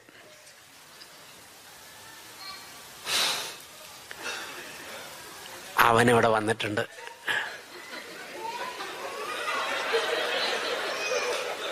അവളെ കൊണ്ടുവരാൻ അവൻ ആവത് നോക്കി. ഒത്തില്ല. അവനെടുത്ത പൊങ്ങുമില്ല സാധനം. അഹന്തയാ അഹന്ത. മത്സരമാ. അന്യോന്യമുള്ള പോരാട്ടമാ. പ്രിയപ്പെട്ടവരെ മൊത്തം കുടുംബങ്ങളിൽ ഈ പ്രശ്നം അങ്ങ് അലയടിക്കുകയാണ് വേലിയേറ്റം സൃഷ്ടിക്കുകയാണ്. കുടുംബങ്ങളിലൊക്കെ പ്രശ്നം ഉണ്ടാക്കുന്നത് ആരാ? എന്താണ് കുടുംബങ്ങളിലെ അടിസ്ഥാനപരമായ പ്രശ്നം? ഒറ്റ പ്രശ്നമുള്ളൂ ഞാനെന്ന ഭാവം. എന്തത്. അത്രയും പ്രതീക്ഷിച്ചില്ല. നിങ്ങൾ എന്നെ തോപ്പിച്ചു കളഞ്ഞല്ലോ. എന്താ കുടുംബങ്ങളിൽ പ്രശ്നം ഉണ്ടാക്കുന്ന സംഗതി? ഞാൻ എന്ന ഭാവം. നിങ്ങൾക്കറിയോ? ഒരു ജേണൽ റിപ്പോർട്ട് ഞാൻ വായിച്ചതാ. ഒരു ദിവസം ഒരു മനുഷ്യൻ തന്റെ നാവ് കൊണ്ട് ഏറ്റവും കൂടുതൽ പ്രാവശ്യം ഉച്ചരിക്കുന്ന വാക്ക് ഞാൻ. കുറച്ച് മാത്രം സംസാരിക്കുന്ന ഒരാൾ വളരെ കുറച്ച് മാത്രം സംസാരിക്കുന്ന ഒരാൾ ഒരു ദിവസം എഴുപത് പ്രാവശ്യം മുതൽ എൺപത് പ്രാവശ്യം വരെ ഞാൻ എന്ന വാക്കുച്ചരിക്കുമെന്നാണ് റിപ്പോർട്ട്. ഒത്തിരി സംസാരിക്കുന്ന ഒരാളാണെങ്കിൽ ഒരു ദിവസം മുന്നൂറ് പ്രാവശ്യം മുതൽ നാനൂറ് പ്രാവശ്യം വരെ ഞാൻ എന്ന വാക്ക് ഉച്ചരിക്കുമെന്നാണ് റിപ്പോർട്ട്. ഉദാഹരണം പാറേക്കരി അച്ഛൻ. കാരണം ഇത് തന്നെയാണല്ലോ തൊഴിൽ. അതെല്ലാവർക്കും സൂചിച്ചേ. ആമേ ഞാനെന്ന വാക്ക് കഴിഞ്ഞാൽ ഒരു ദിവസം ഒരാൾ ഏറ്റവും കൂടുതൽ പ്രാവശ്യം ഉച്ചരിക്കുന്ന വാക്ക് എന്റെ. മൂന്നാമത്തെ വാക്ക് എനിക്ക്. ഞാൻ എന്റെ എനിക്ക്. സ്വാഭാവികമാണ് പ്രതിപക്ഷം ഉണ്ടാവും. നീ നിന്റെ നിനക്ക്. ഒന്ന് അനലൈസ് ചെയ്തേ. ഞാൻ. ഞാൻ പറഞ്ഞത് അങ്ങോട്ട് കേട്ടാ മതി. കൂടുതൽ ക്ലാസ് എടുക്കാനോ പഠിപ്പിക്കാനൊന്നും ആരും നിൽക്കേണ്ട. ഞാൻ തീരുമാനിക്കും. ഒരാളുടെ സംഭാഷണം.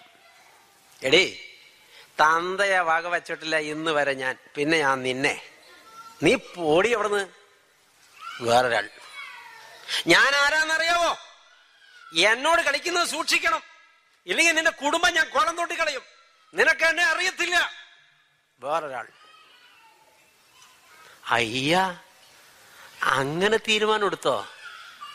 കുഴപ്പമില്ല കുഴപ്പമില്ല. ഞാൻ അവിടെ ഉണ്ടായിരുന്നെങ്കിൽ ആ തീരുമാനം എടുക്കാൻ ഞാൻ സമ്മതിക്കുകയില്ലായിരുന്നു. വേറൊരാൾ. പൊതിയവും കൂടിയില്ലേ? അങ്ങനെയൊക്കെ തീരുമാനം എഴുതിയോ ഡയറിയിൽ ഞാനില്ലാത്തതിന്റെ കുഴപ്പമായിരുന്നു. ഞാൻ അവിടെ ഉണ്ടായിരുന്നെങ്കിൽ ആ തീരുമാനം എടുക്കാൻ ഞാൻ ജീവൻ പോയതിനെ സമ്മതിക്കാത്തില്ലായിരുന്നു. അവനാണോ പള്ളിയുടെ സെക്രട്ടറി? ഞാൻ ഇല്ലാണ്ട് പോയി. ഉണ്ടായിരുന്നെങ്കിൽ ഞാൻ സമ്മതിക്കുകയല്ലായിരുന്നു. വേറൊരാൾ. ചില ആളുകൾ ഈ ഞാൻ എന്നൊക്കെ പറയുമ്പോ അതിന് സ്ലാങ് ഒന്ന് ശ്രദ്ധിക്കണം. ഞാൻ. ഞേ. അതങ്ങ് മുഴച്ചു നിൽക്കുക പ്രിയപ്പെട്ടവരെ ഒരു വീട്ടിൽ അഞ്ച് മനുഷ്യരുണ്ട്.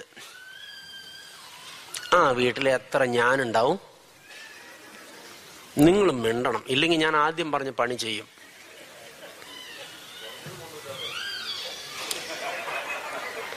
ഞാൻ ആട്ടിറച്ചിയുടെ വിലയല്ല ചോദിച്ചത്. ചേട്ടൻ യു കെയിൽ വന്നിട്ടും ഇപ്പോഴും ഇറച്ചി കച്ചവടത്തിന്റെ ഓർമ്മയാണ്.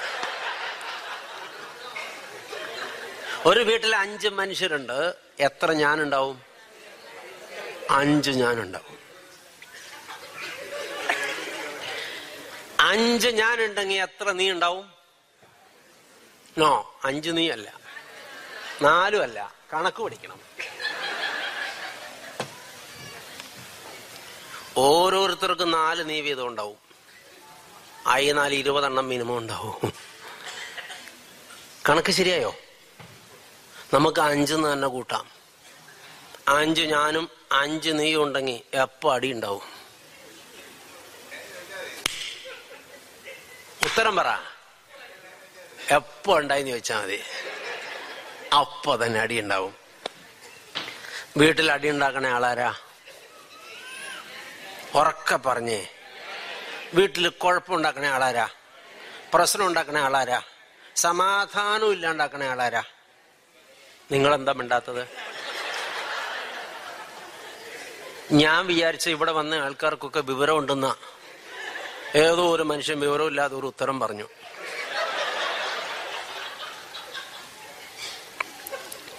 ക്ഷമിക്കുമെന്ന് ഓർത്താട്ടെ ഇതൊക്കെ വെച്ച് തട്ടണേ. എന്നെ ഒന്നും ചെയ്യരുത് കേട്ടോ. അമേൻ.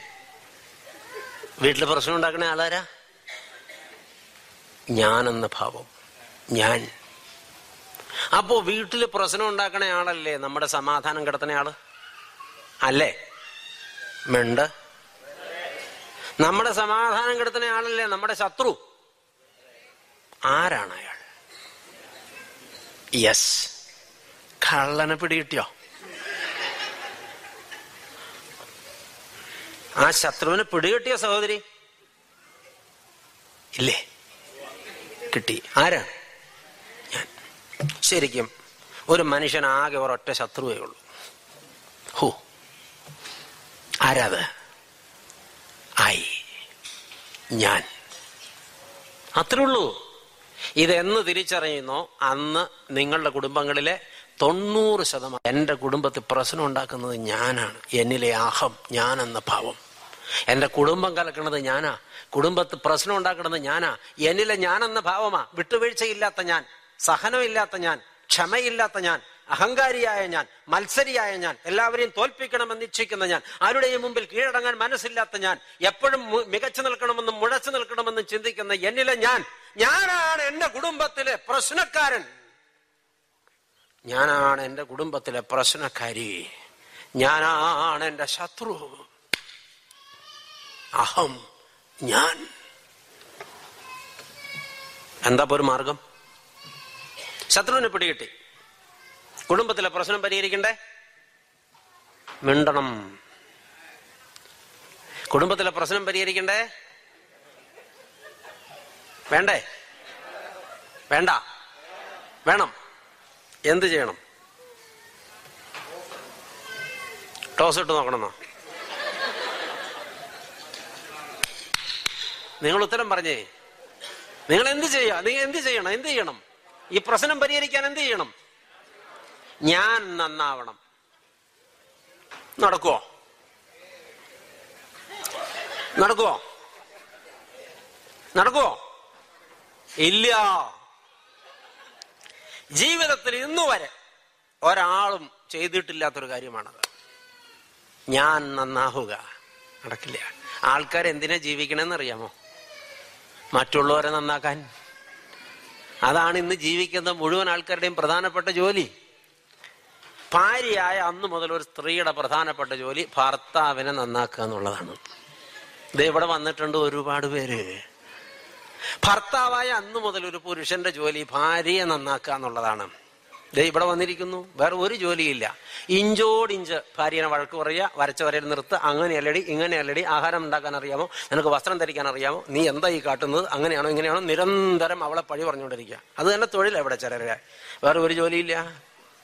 ഭാര്യ ജോലിക്ക് പോയാൽ വരുന്നവരെ ടി വി കാണും കള്ളു കുടിക്കും കിടന്നുറങ്ങും. വരുമ്പോൾ തുടങ്ങും ക്ലാസ് എടുക്കലേ.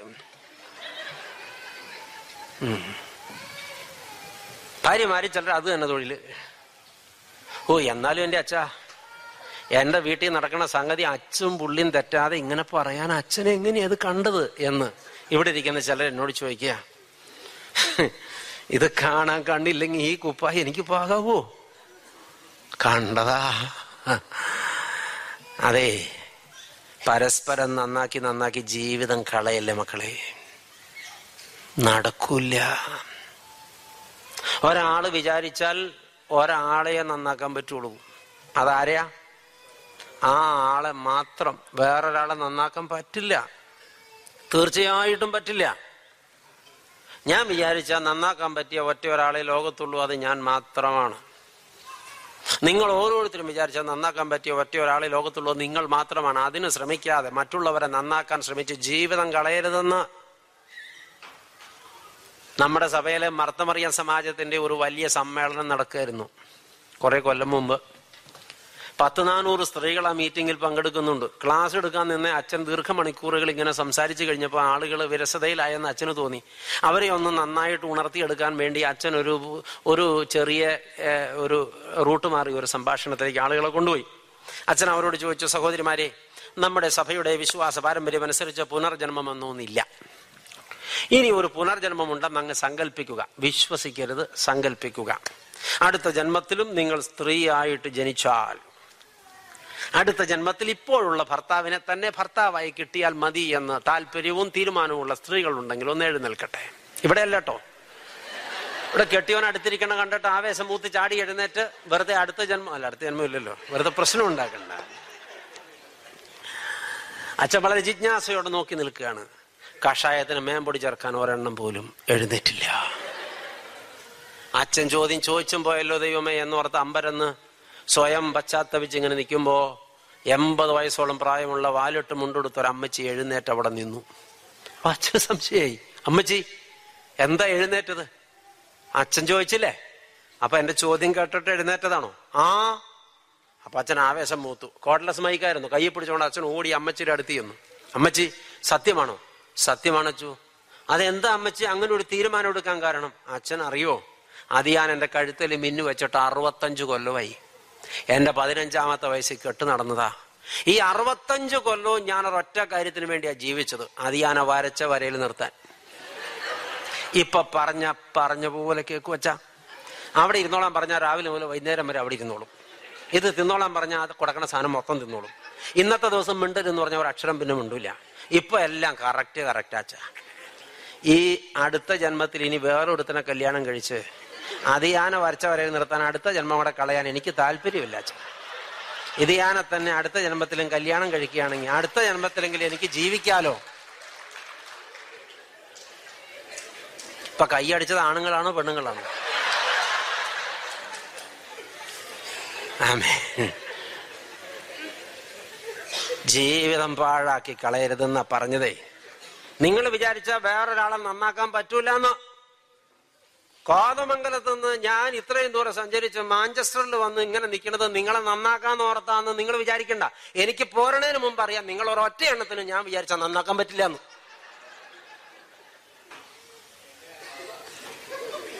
പക്ഷേ നിങ്ങൾ വിചാരിച്ചാ നിങ്ങളെ പറഞ്ഞോ? നന്നാക്കാൻ പറ്റും. ഭാര്യയോട് പത്ത് ചീത്ത എന്നും പറയണ ഭർത്താവിനോട് ഒരു വാക്ക്. അതിന്റെ പകുതിയെങ്കിലും എന്ന് മുറി അടച്ചിട്ട് കണ്ണാടി നോക്കി നീ നിന്നോട് പറ. പത്ത് ദിവസം കഴിയുമ്പോ നീ നന്നാവും മോനെ. എന്താ സ്ത്രീകൾ ആരും കൈ കൊണ്ടുവന്നിട്ടില്ലേ? എന്താ വന്ന് കൈ കൊട്ടിയ? ഇവരെ തല്ലി നിലവിളിപ്പിക്കേണ്ട സൈസ. ഒരു ഗോൾ അടിക്കുമ്പോ തിരിച്ചൊരു ഗോൾ അടിച്ചില്ലെങ്കിൽ എനിക്ക് ഇവിടെ ജീവിച്ചു പോകാൻ പറ്റുമോ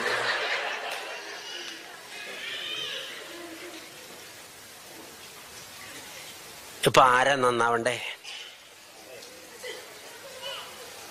പറഞ്ഞില്ല. ഞാൻ നന്നാവണം. നന്നാവോ? ഏ? ആരാണ്ട് അവിടെ നിന്ന് വിളിച്ചു പറഞ്ഞ അച്ഛൻ നന്നായ പ്രശ്നമൊക്കെ തീരും ഈ പ്രശ്നം മൊത്തം അച്ഛൻ നന്നായ തീരുന്ന്? തീരൂല്ല മക്കളെ. ഈ ജീവിതത്തിൽ ഇന്ന് വരെ ആരെങ്കിലും പ്രാക്ടിക്കലി ഈ കാര്യം നേടിയിട്ടുണ്ടോ? സ്വയം നന്നായി കാണിച്ചിട്ടുണ്ടോ? ഉണ്ടോ? ഉണ്ടോ? ഉണ്ടോ? ഈ ചോദ്യം ആദ്യം ചോദിച്ചപ്പോൾ ഉത്തരം പറഞ്ഞ ഒരാൾ ഇവിടെ ഇരിപ്പുണ്ട്. ഞാൻ കണ്ടിട്ടിരിക്കുക അയാൾ പറഞ്ഞത് കറക്റ്റ് ആൻസറാ ഞാൻ അവിടുന്ന് തെന്നി മാറിപ്പോയതാ. ഒരാൾക്ക് പോലും സ്വയം നന്നാക്കാൻ പറ്റില്ല. നന്നാവില്ല ആരും കാരണം സ്വന്തം കുറ്റാരും കാണൂല സ്വന്തം തെറ്റാരും അപഗ്രഥിക്കില്ല. സ്വന്തം സ്വയം തിരിഞ്ഞു നിന്ന് ആരും ശാസിക്കില്ല. കണ്ണാടി നോക്കിയിട്ട് നീ ആ ഈ കുടുംബത്തെ മൊത്തം കലക്കണേ. ഈ കുടുംബത്തിന്റെ ശത്രു എന്ന് ആരും ഇന്ന് വരെ പറഞ്ഞിട്ടില്ല. ഇനി പറയാനും പോണില്ല. ഈ ആൾ നന്നാവൂല്ല വെച്ചാ ഈ പ്രശ്നം പരിഹരിക്കണ്ടേ? വേണ്ടേ? വേണ്ടേ? എന്താ മാർഗം? ശത്രു നന്നാവില്ല എന്ന് വെച്ചാ പിന്നെ ഒരൊറ്റ മാർഗമുള്ളൂ കൊല്ലണം. എന്റെ അച്ഛ പറഞ്ഞ് നന്നായി. ഞാൻ രണ്ടു കൊല്ലായി ആലോചിച്ചുകൊണ്ടിരിക്കുക ഒരേ ആലോചന. എങ്ങനെയാ ചാവണ്ടേ എങ്ങനെയാ ചാവണ്ടേ എങ്ങനെയാ ചാവണ്ടേ? ഇന്ന് അങ്ങോട്ട് തീർത്തേക്കാച്ച സോറി വേണ്ടട്ടോ.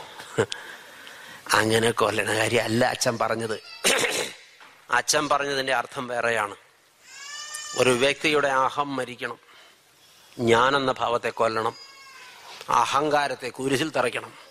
ഗലാത്തിലേഖനം രണ്ടാം അധ്യായം ഇരുപതാം വാക്യം.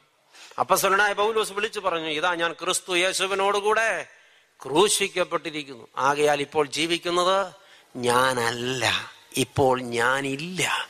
ക്രിസ്തു അത്രേ എന്നിൽ ജീവിക്കുന്നത്. ഇപ്പോൾ ഞാനില്ല. ഞാൻ മരിച്ചു. ഞാൻ കുരിശിൽ തറയ്ക്കപ്പെട്ടു. ഞാൻ കൊല്ലപ്പെട്ടു. എന്നിലെ അഹം മരിച്ചു. പിന്നെ ആര് ജീവിക്കുന്നു? ആര് ജീവിക്കുന്നു? ക്രിസ്തു.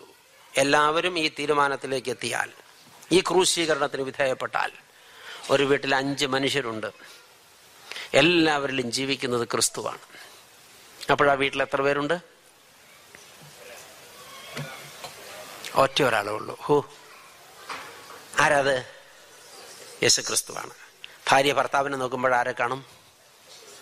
യേശുവിനെ കാണും. വഴക്ക് പറയാൻ പറ്റുമോ? ഭർത്താവ് ഭാര്യയെ നോക്കുമ്പോൾ ആരെ കാണും? നിങ്ങൾ എന്നോട് ശരിക്കും പിണങ്ങിയെന്ന? ആരെ കാണും? വഴക്ക് പറയാൻ പറ്റുമോ? അപ്പൻ മക്കളും തമ്മിൽ കാണുമ്പോൾ ആരെ കാണും? അമ്മയും മക്കളും തമ്മിൽ കാണുമ്പോൾ ആരെ കാണും? അമ്മാവയും അമ്മയും മരുമകളും നേർക്ക് നേരെ കാണുമ്പോൾ ആരെ കാണും?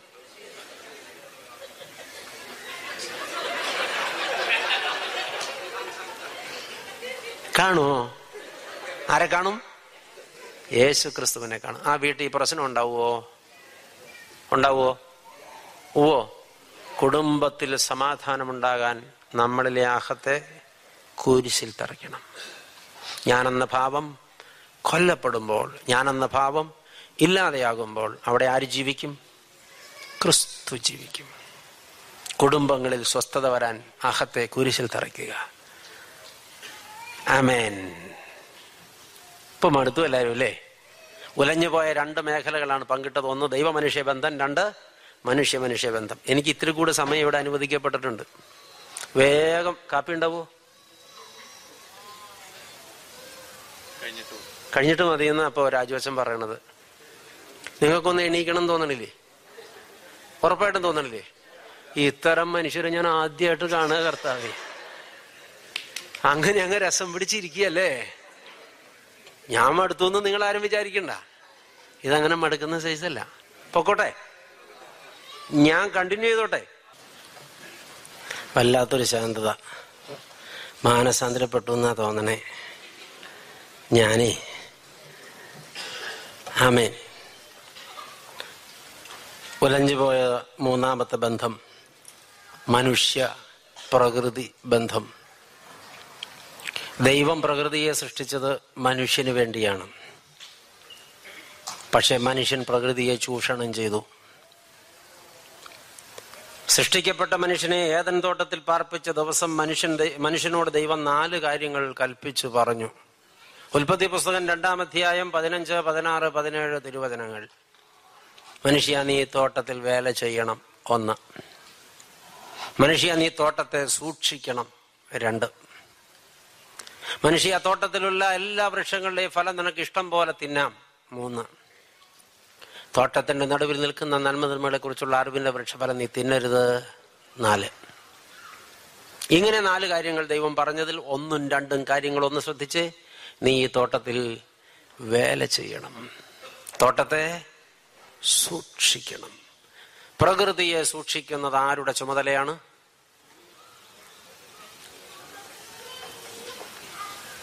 ഇത്ര അറിഞ്ഞെങ്കിൽ ഞാൻ എണീറ്റ് വരില്ലായിരുന്നു. ആരും മിണ്ടുന്നില്ല. പ്രകൃതിയെ സൂക്ഷിക്കൽ ആരുടെ ചുമതലയാണ്? സൂക്ഷിക്കാൻ കടപ്പെട്ടവൻ ചൂഷകനായി മാറിയാൽ എന്ത് സംഭവിക്കും? ഇന്ന് സംഭവിക്കുന്നതൊക്കെ സംഭവിക്കും. കേരളത്തെ ഉദാഹരണപ്പെടുത്താം. ദൈവം മലമുകളിൽ എപ്പോഴും മലമുകളിലാണ് ദൈവം ജലസ്രോതസ്സുകളെല്ലാം ഒളിപ്പിച്ചു വെച്ചത്. അറിയാലോ? മലഞ്ചെരുവുകളിലല്ല പിന്നെ മലമുകളിൽ. എല്ലാ നീരുറവുകളും എവിടെ നിന്നാ തുടങ്ങുന്നത്? മലമുകളിൽ നിന്നാണ്. മലമുകളിലെ നീരുറവയ്ക്ക് ഒരിക്കലും ക്ഷതമേൽക്കാതിരിക്കാൻ മരങ്ങളെയും ദൈവം അവിടെ സൃഷ്ടിച്ചു വെച്ചു അല്ലേ? മരങ്ങൾ വെട്ടിവിറ്റ് കാശാക്കി കീശ വീർപ്പിച്ചപ്പോ മലമുകളിലെ നീരുറവയ്ക്ക് അന്ധകരാവുകയായിരുന്നു മനുഷ്യൻ. നീരുറവകൾ വറ്റി വരണ്ടപ്പോ പ്രകൃതി അതിന്റെ ജലനിരപ്പ് താണു. കിണറുകളിൽ വെള്ളമില്ലാതെയായി. മൊട്ടക്കുന്നായി മാറിയ മലമുകളിൽ പെട്ടെന്നുണ്ടാകുന്ന മേഘ വിസ്ഫോടനങ്ങൾ തീർക്കുന്ന മലവെള്ളപ്പാച്ചിലിൽ അത് ഉരുൾപൊട്ടലായി. പ്രകൃതി അത് പ്രകൃതി ദുരന്തങ്ങളായി. പ്രിയപ്പെട്ടവരെ മനുഷ്യൻ തന്റെ അഹന്ത കൊണ്ടും തന്റെ ലാഭേച്ഛ കൊണ്ടും പ്രകൃതിയിൽ നിന്ന് പുറന്തള്ളുന്ന വിഷവിസർജ്യങ്ങൾ വിഹായസിലെ ഓസോൺ പാളിയെ ദുർബലമാക്കി. ഓസോൺ പാളിയിൽ വിള്ളൽ വീണു. അൾട്രാവയലറ്റ് ഭൂമിയിലേക്ക് വന്നിറങ്ങാൻ തുടങ്ങി. ഭൂമി മനുഷ്യവാസയോഗ്യമല്ലാതെയാകുന്നു. ഭൂമിയിൽ സൂര്യതാപം വർദ്ധിക്കുന്നു ആഗോളതാപനം അടിക്കടി വർദ്ധിക്കുകയാണ് മനുഷ്യവാസയോഗ്യമല്ലാതെയായി ഭൂമി തീരുകയാണ് ഭൂമിക്കപ്പുറം മനുഷ്യവാസത്തിന് ഇടമുണ്ടോ എന്നറിയാൻ പരിവേഷ വാഹനങ്ങൾ ചൊവ്വായിലും ചന്ദ്രനിലുമൊക്കെ ചുറ്റിക്കറങ്ങാൻ തുടങ്ങിയിട്ട് കാലങ്ങളായി. ഈ പ്രകൃതിക്ക് ഇന്ന് വന്ന സകല ക്രമക്കേടുകൾക്കും ഉത്തരവാദി മലർന്നു കിടന്ന് തുപ്പുന്നവൻ മുഖത്തത് ഏറ്റുവാങ്ങും അല്ലേ? ഇത് തന്നെയാണ് മനുഷ്യൻ പ്രകൃതിയോട് ചെയ്തത്. പാച്ച മലയാളത്തിൽ പറഞ്ഞാൽ പ്രകൃതിയെ സൂക്ഷിക്കാൻ ഏൽപ്പിച്ചവൻ പ്രകൃതിയെ വ്യഭിചരിച്ചിരിക്കുന്നു. അതാണ് ഇന്നിന്റെ നോമ്പരം. കാലം തെറ്റിയ കാലാവസ്ഥ. ജലവൈദ്യുതിയെ മാത്രം ഉപയോഗിച്ച് കേരളം വെളിച്ചം കാണുമ്പോൾ കേരളത്തിലെ ജലവൈദ്യുതി നിലയങ്ങൾ വറ്റി വരളുകയാണ്. ഇടുക്കി അണക്കെട്ടിൽ വെള്ളമില്ല. ഈ കൊല്ലം കാലവർഷം പെയ്തില്ല. അപ്പോഴും ഇപ്പോഴും വന്ന് മഴയൊന്ന് ചിരിച്ചിട്ട് പോയതല്ലാതെ കാലവർഷം പെയ്തില്ല. കേരളക്കരയിൽ ഇപ്പോ എയർ കണ്ടീഷണർ ഇല്ലാതെ ജീവിക്കാൻ പറ്റില്ല ഫാൻ മതിയാകുന്നില്ല. വല്ലാത്തൊരവസ്ഥയിലേക്ക് കേരളം മാറുകയാണ്. ഉത്തരവാദി മറ്റാരുമല്ല മനുഷ്യനാണ്. പ്രകൃതിയെ ചൂഷണം ചെയ്ത മനുഷ്യൻ ദൈവത്തെ വെല്ലുവിളിച്ച മനുഷ്യൻ ദൈവകൽപ്പന ലംഘിച്ച മനുഷ്യൻ പ്രകൃതി ബന്ധങ്ങളെ ഇല്ലായ്മ ചെയ്ത മനുഷ്യൻ അപ്പോ ഉലഞ്ഞുപോയ മൂന്നാമത്തെ തലം. ഒപ്പം ഒന്നുകൂടെയുണ്ട് സ്വയം വെറുക്കുന്ന മനുഷ്യർ. ആത്മഹത്യ ചെയ്യുന്നവരുടെ എണ്ണം മലയാളികളുടെ ഇടയിൽ വർദ്ധിച്ചു പെരുകുകയാണ്. ഭാരത മഹാരാജ്യത്തെ സംബന്ധിച്ച് സാക്ഷരതയിൽ ഒന്നാം സ്ഥാനത്ത് നിൽക്കുന്ന സംസ്ഥാനമാണ് കേരളം. ആണോ? ആണോ? അതെ. സാക്ഷരതയിൽ ഒന്നാം സ്ഥാനമുള്ള കേരളം അഭിമാനത്തോടെ തല ഉയർത്തിപ്പിടിച്ച് നിൽക്കുമ്പോൾ മറ്റൊരു കാര്യത്തിൽ കൂടെ മലയാളി ഒന്നാം സ്ഥാനത്താണ്. ഏതാ? ആത്മഹത്യ. സ്വയം കൊല്ലുന്നവർ. കുഞ്ഞു കുഞ്ഞു കാര്യങ്ങൾക്ക് വേണ്ടി ആളുകൾ ജീവനൊടുക്കുകയാണ്. ഒരു മനുഷ്യന് പോലും സ്വയം കൊല്ലാൻ അവകാശമോ അധികാരമോ ഇല്ല. മറ്റൊരാളെ കൊല്ലുന്നത് പോലെയാണ് ഒരാൾ തന്നെയും കൊല്ലുന്നത്. എന്തുകൊണ്ടെന്നാൽ അവൻ കൊലപാതകിയാണ്. ദൈവം സൃഷ്ടിച്ചതാണ് എന്നെ. ആ എന്നെ കൊല്ലാൻ എനിക്ക് അവകാശമില്ല. ഉണ്ടോ? ഞാൻ ദൈവത്തിന്റെ വകയാണ്. ഞാൻ എന്നെ കൊല്ലുന്നത് എപ്പോഴാ? അപൂർവം ചില ആളുകളെങ്കിലും മനസ്സിന്റെ താളം തെറ്റിപ്പോയിട്ട് അങ്ങനെ ഒരു അവസ്ഥയിൽ എത്തിപ്പോയിട്ടുണ്ട്. അതൊരു രോഗമാണ്. അത് നമുക്ക് ഉൾക്കൊള്ളാൻ പറ്റും. മറിച്ച് ജീവിതകാലം മുഴുവൻ ആഘോഷമായി കുടിച്ചു കൂത്താടി ആരെയും വകവയ്ക്കാതെ അപ്പനെയും അമ്മയെയും വകവയ്ക്കാതെ ഭാര്യയെയും മക്കളെയും വകവയ്ക്കാതെ തന്നിഷ്ടപ്രകാരം ജീവിച്ച ഒരു മനുഷ്യൻ എല്ലാവരാലും വെറുക്കപ്പെട്ട് എല്ലാ സമ്പത്തും നശിപ്പിച്ച് ആർക്കും വേണ്ടാത്തവനായി മാറി കടബാധ്യത കയറി മൂടി. ഇനി പോകാനിടമില്ലാതെ വരുമ്പോൾ അധ്യായം ക്ലോസ് ചെയ്താൽ അത് കർഷക ആത്മഹത്യ എന്ന് സർക്കാരിന്റെ കണക്കിലേക്ക് എഴുതി തള്ളിയാൽ കണക്ക് ഒക്കുവോ? ഒക്കുവോ? ഒക്കില്ല. ഇന്ന് വയനാട്ടിൽ ഒരു കർഷകൻ ആത്മഹത്യ ചെയ്തത് ടി വിയിൽ എഴുതി കാണിച്ചു. ഞാനും തിരുമേനിയും അറിയണയാളാ.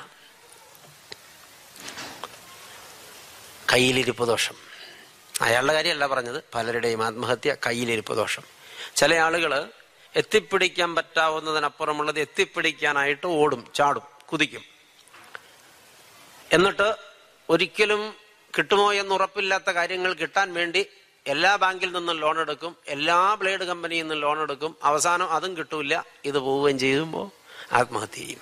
അഹന്ത കൊണ്ട് വരുത്തി തീർത്തത്.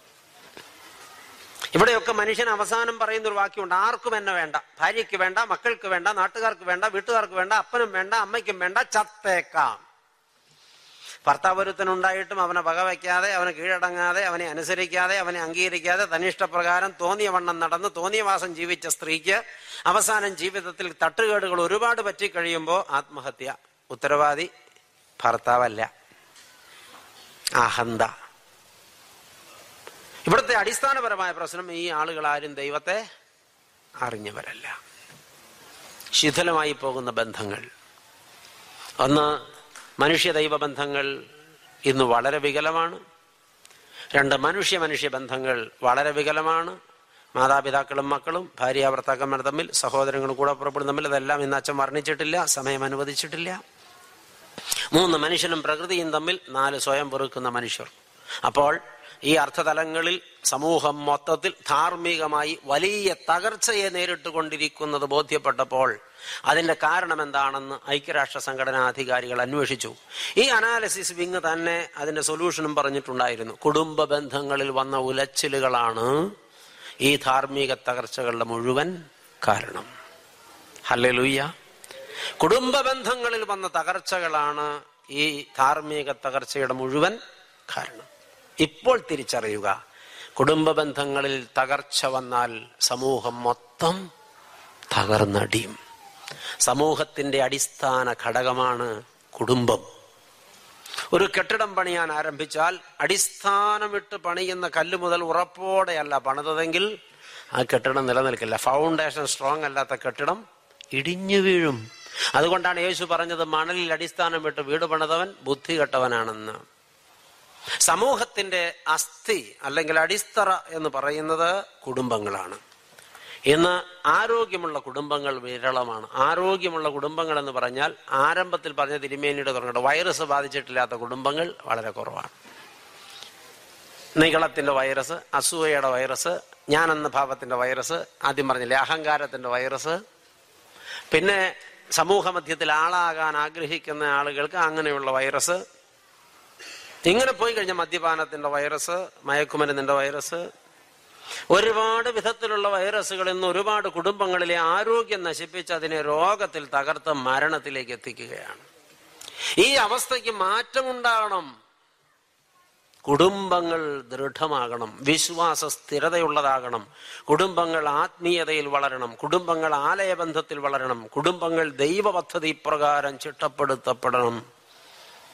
അപ്പോൾ കുടുംബം ഇതിപ്പോ ഈ യു കെയിലെ യാക്കോബായ സുറിയാനി സഭയുടെ മക്കളുടെ നാലാമത് കുടുംബ സംഗമം. ഇവിടെ വന്നിട്ടുള്ള കുടുംബങ്ങളെല്ലാം ആരോഗ്യപൂർണമായ കൂട്ടായ്മയ്ക്ക് സ്വയം സമർപ്പണം ചെയ്യുമെങ്കിൽ അമേൻ സഭയ്ക്കും സമൂഹത്തിനും ഇതൊരു വലിയ മുതൽക്കൂട്ടാകും. അല്ലെങ്കിൽ അച്ഛൻ ഇവിടെ നിന്ന് അട്ടഹസിച്ചത് വെറുതെ പാഴായി പോകും ഏത് കുടുംബങ്ങളിൽ ഇങ്ങനെ ഒരു തീരുമാനമുണ്ടാകും? തീരുമാനമെടുക്കാനായില്ലെങ്കിൽ വില കൊടുക്കേണ്ടി വരും നമുക്ക്. നമ്മുടെ ഭാവി തലമുറയെ പ്രതി. കുടുംബ ബന്ധങ്ങളിൽ വളർത്തപ്പെട്ടതുകൊണ്ടാണ് നമുക്കൊക്കെ ഈ ധാർമ്മികത ഇത്രയെങ്കിലും സൂക്ഷിക്കാനായത്. കുടുംബ ബന്ധങ്ങൾ ശിഥിലമായിരുന്നിടത്ത് വളർത്തപ്പെട്ടവരാണ് വലിയ പ്രശ്നങ്ങൾ ഉണ്ടാക്കുന്നത്. ഒരു മനുഷ്യൻ ജനിച്ചു വീണപ്പോ അപ്പനുണ്ടായിരുന്നില്ല.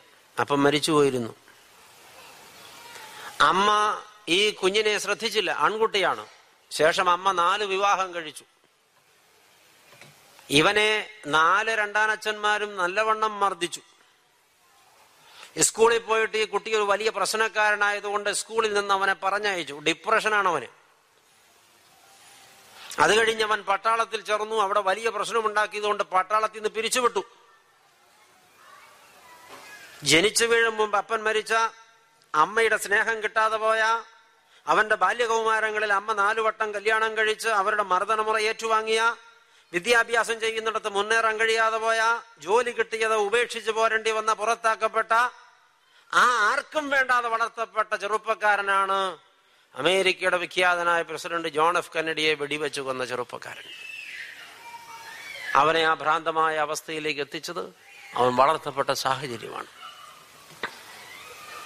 കുടുംബങ്ങൾ ആരോഗ്യപൂർണമായി വളർന്നില്ലെങ്കിൽ സമൂഹം തകരും പ്രിയപ്പെട്ടവരെ. നമ്മുടെ സുഖം നമ്മുടെ ആനന്ദം നമ്മുടെ പ്രൊട്ടക്ഷൻ നമ്മുടെ സമ്പത്ത് എന്നതിനപ്പുറം അനന്തര തലമുറയെ കുറിച്ച് കാഴ്ചപ്പാടുള്ളവരാവുക. കുറെ കൂടി ദീർഘവീക്ഷണമുള്ളവർ അങ്ങനെയുള്ള പശ്ചാത്തലങ്ങളിൽ കുടുംബം രൂപം കൊടുക്കപ്പെട്ടില്ലെങ്കിൽ വില കൊടുത്താൽ മതിയാകില്ല. ഒട്ടും മതിയാകില്ല. അതുകൊണ്ട് നാം ഒരുങ്ങണം. കുടുംബത്തെക്കുറിച്ച് ഒരു രണ്ടാം ഭാഗം ഈ ക്ലാസ്സിന് ഉണ്ട്. ഇവ ഇതിന്റെ പ്രിലിമിനറി ഘട്ടമേ തീർന്നിട്ടുള്ളൂ. ഇവിടുത്തെ ഷെഡ്യൂൾ അനുസരിച്ച് സമയമില്ല. കുടുംബം സഭയുടെ അടിസ്ഥാന ഘടകമാണ്. അപ്പോ സഭയുടെ ചട്ടക്കൂടിനെ കുറിച്ച് പറയണം. കുടുംബം ദൈവാലയമാണ്. അപ്പോൾ അതെങ്ങനെ അതിന്റെ പ്രായോഗികത എന്ത് എന്ന് പറയണം. കുടുംബം വിദ്യാലയമാണ് എങ്കിൽ അതിന്റെ പ്രായോഗികതയെക്കുറിച്ച് പറയണം. കുടുംബം പരസ്പര സമർപ്പണ വേദിയാണ് എങ്കിൽ അതിന്റെ പ്രാധാന്യത്തെക്കുറിച്ച് പറയണം. കുടുംബം ഒരു കൂതാശയാണ്. അതിനെയും വ്യാഖ്യാനിക്കണം. അത്രയും കാര്യങ്ങൾ നിങ്ങളോട് വ്യാഖ്യാനിക്കാൻ പോയാൽ ഒരു മൂന്ന് നാഴിക കൂടെ അച്ഛനിവിടെ നിന്നാൽ മതിയാകില്ല. ഇതിപ്പോ ആരോ പറഞ്ഞ പോലെ അച്ഛൻ വെറുതെ കൊതിപ്പിക്കുകയാണ്. പ്രിയപ്പെട്ടവരെ നല്ല രുചിയുള്ള മാമ്പഴമുണ്ട് എന്റെ കയ്യിൽ. പക്ഷേ നമുക്കത് പൂളി പൂളി തിന്നാൻ നേരമില്ല. തൽക്കാലം ഇവിടെ ഇതിന് അടിവരയിടുകയാണ്. പക്ഷെ ഒരു വാക്ക് കുടുംബം വിദ്യാലയമാണ്.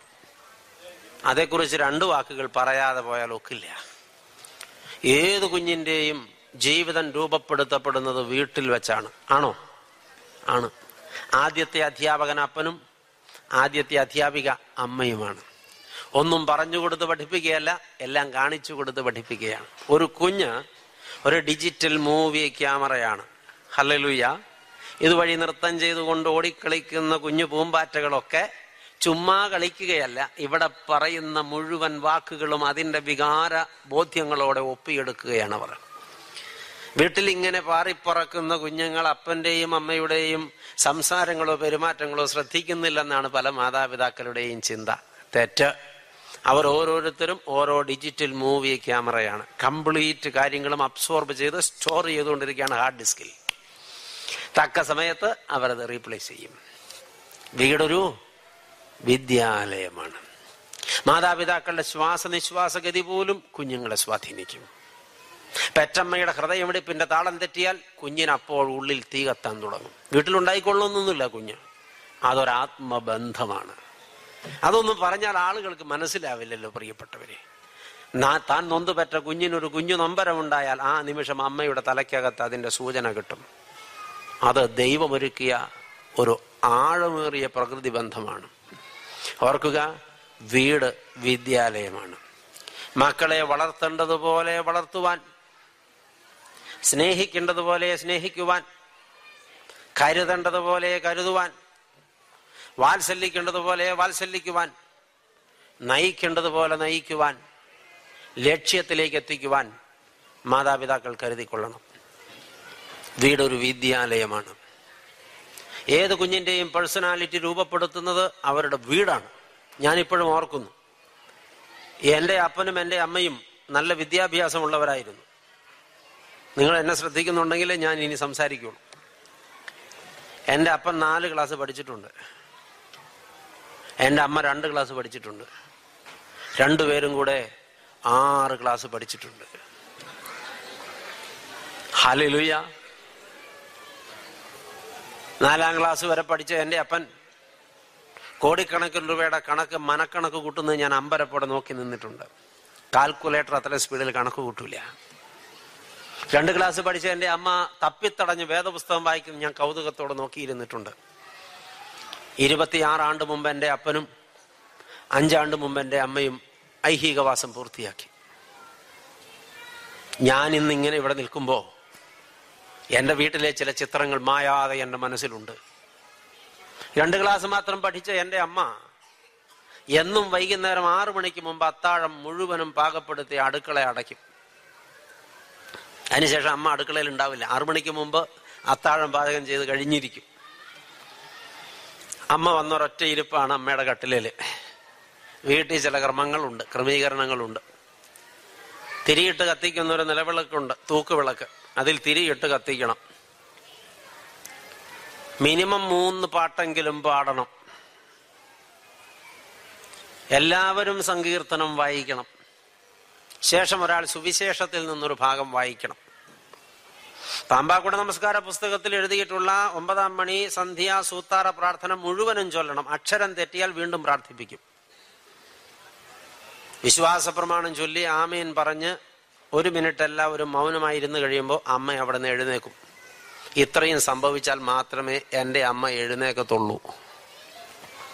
ഇത്രയും കാര്യം വീട്ടിൽ സംഭവിച്ചിട്ടില്ലെങ്കിൽ അന്ന് വീട്ടിൽ ആർക്കും അത്താഴം ഇല്ല വീട്ടിൽ അത്താഴം ഇല്ലാഞ്ഞിട്ടല്ല അമ്മ വിളമ്പൂല്ല ഇത്രയും കാര്യം സംഭവിച്ചു കഴിഞ്ഞാൽ അത്താഴം കിട്ടും പിന്നെ കിടക്കാം. ഇനി ഞാൻ നിങ്ങളോടൊരു സത്യം പറയാം. ഈ നിൽക്കുന്ന അച്ഛൻ പാറേക്കര അച്ഛൻ ബാല്യകൗമാരങ്ങളിൽ പ്രാർത്ഥിക്കുമായിരുന്നു. എല്ലാ ദിവസവും സന്ധ്യയ്ക്ക്. പ്രാർത്ഥിക്കാനുള്ള കൊതി കൊണ്ടോ പ്രാർത്ഥിക്കാനുള്ള ആവേശം കൊണ്ടോ അല്ല അത്താഴം കിട്ടാൻ വേണ്ടി.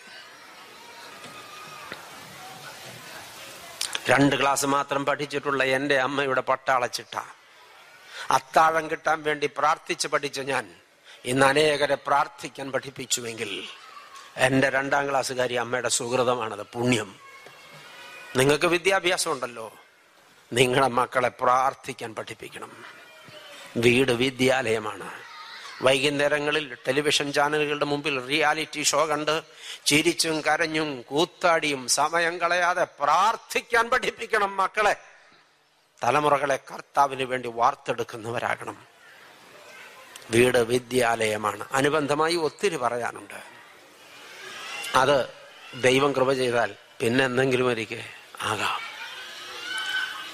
എന്നെ രൂപപ്പെടുത്തിയെടുത്തത് എന്റെ കർത്താവും എന്റെ അപ്പനും എന്നെ അമ്മയും ചേർന്ന ജീവിതത്തിൽ ഒരിക്കലും കണ്ട സ്വപ്നങ്ങളല്ല നടന്നിട്ടുള്ളത്. എന്റെ അപ്പൻ എന്നെക്കുറിച്ച് കണ്ട ഏറ്റവും വലിയ സ്വപ്നം ഞാൻ നില ഒഴുവാൻ പഠിക്കണമെന്നാ. എന്റെ അപ്പം പറയുമായിരുന്നു ഞാൻ പന്ത്രണ്ട് വയസ്സിൽ നില ഉഴുവാൻ പഠിച്ചു. അതുകൊണ്ട് ഇന്ന് വരെ ആഹാരത്തിന് മുട്ട് വന്നിട്ടില്ല. എന്റെ മക്കളെല്ലാവരും നില ഉഴുവാൻ പഠിക്കണം. എന്റെ അപ്പൻ എന്നെ ആവത് ശ്രമിച്ചു നില ഉഴുവാൻ പഠിപ്പിക്കാൻ. പക്ഷെ ഞാൻ പഠിച്ചില്ല. എന്റെ കർത്താവ് കണ്ടു ഞാൻ നില ഉഴുവേണ്ടവനല്ല. ഞാൻ കർത്താവിന് വേണ്ടി രാജ്യത്തെ ഉഴുതുമറിച്ച് പണിതെടുക്കേണ്ടവനാണ്. എന്റെ കർത്താവ് എന്നെ ഇവിടം വരെയും എത്തിച്ചു നിർത്തി. എന്റെ അമ്മയുടെ വലിയ സ്വാധീനം എന്റെ അപ്പന്റെ വലിയ കൊതി അതിന്റെ പിന്നിലുണ്ട്. നിങ്ങൾ സ്വപ്നം കാണുക. നിങ്ങൾ ലക്ഷ്യത്തിലേക്ക് നടക്കുക. വീട് വിദ്യാലയമാണ്. ഇപ്പോൾ കുഞ്ഞുങ്ങളെല്ലാം മടങ്ങി വന്നിരിക്കുന്നു. മക്കൾ ഓടിക്കളിക്കുന്നുണ്ട്. അഞ്ച് മണിയോടെ അടുക്കുകയാണ്. ശരിയാണോ? എഴുന്നേറ്റാട്ടെ. ഇപ്പോൾ നമുക്ക് പ്രാർത്ഥിക്കേണ്ട സമയമാണ്. നമ്മൾ ഒത്തിരി ചിരിച്ചു. ഒത്തിരി ചിന്തിച്ചു ചിലപ്പോൾ കരഞ്ഞു. പക്ഷേ തീരുമാനങ്ങളൊന്നും എടുത്തു കാണില്ലല്ലോ. ഈ മീറ്റിംഗ് കഴിഞ്ഞ് മടങ്ങിപ്പോകുമ്പോൾ നിങ്ങൾ തമ്മിൽ സംസാരിക്കും. ആ അച്ഛൻ തരക്കേടില്ല. എന്നാ മാതിരി കേറ്റാ കയറ്റിയത് ചില പ്രയോഗമൊക്കെ ഉണ്ടല്ലോ അത്രയൊന്നും വേണ്ടായിരുന്നു. എന്തായാലും രസമായിരുന്നു. മംഗലാപുരത്തൊരു മീറ്റിംഗിൽ അച്ഛൻ പ്രസംഗിച്ചിട്ട് യൂത്ത് അസോസിയേഷൻകാർ ഫീഡ്ബാക്ക് എടുത്തു. പുതിയ സിനിമ റിലീസ് ചെയ്യുമ്പോൾ ഫീഡ്ബാക്ക് എടുക്കും പോലെ. ആളുകളുടെ മറുപടി കേൾക്കണേ. ഒരാൾ പറഞ്ഞു രണ്ടര മണിക്കൂർ പോയത് അറിഞ്ഞില്ല മോനെ. നല്ലൊരു എന്റർടൈനർ കണ്ട സുഖപ്പോ മക്കളെ നിങ്ങൾ അച്ഛന്റെ ക്ലാസ്സിനും പ്രസംഗത്തിനും മാർക്കിട്ട് മടങ്ങിയാൽ നന്മയോ തിന്മയോ നിങ്ങൾ വിലയിരുത്തിയിട്ട് മടങ്ങിയാൽ ഇത് പ്രയോജനം ചെയ്യുന്നില്ല. ആഴായി പോകുമല്ലോ ഈ ദിവസം. തിന്നുകുടിക്കാനല്ല നമ്മളിവിടെ വന്നത്. തമാശ പറയാനും ചിരിച്ചു നമ്മൾ ഇവിടെ വന്നത്.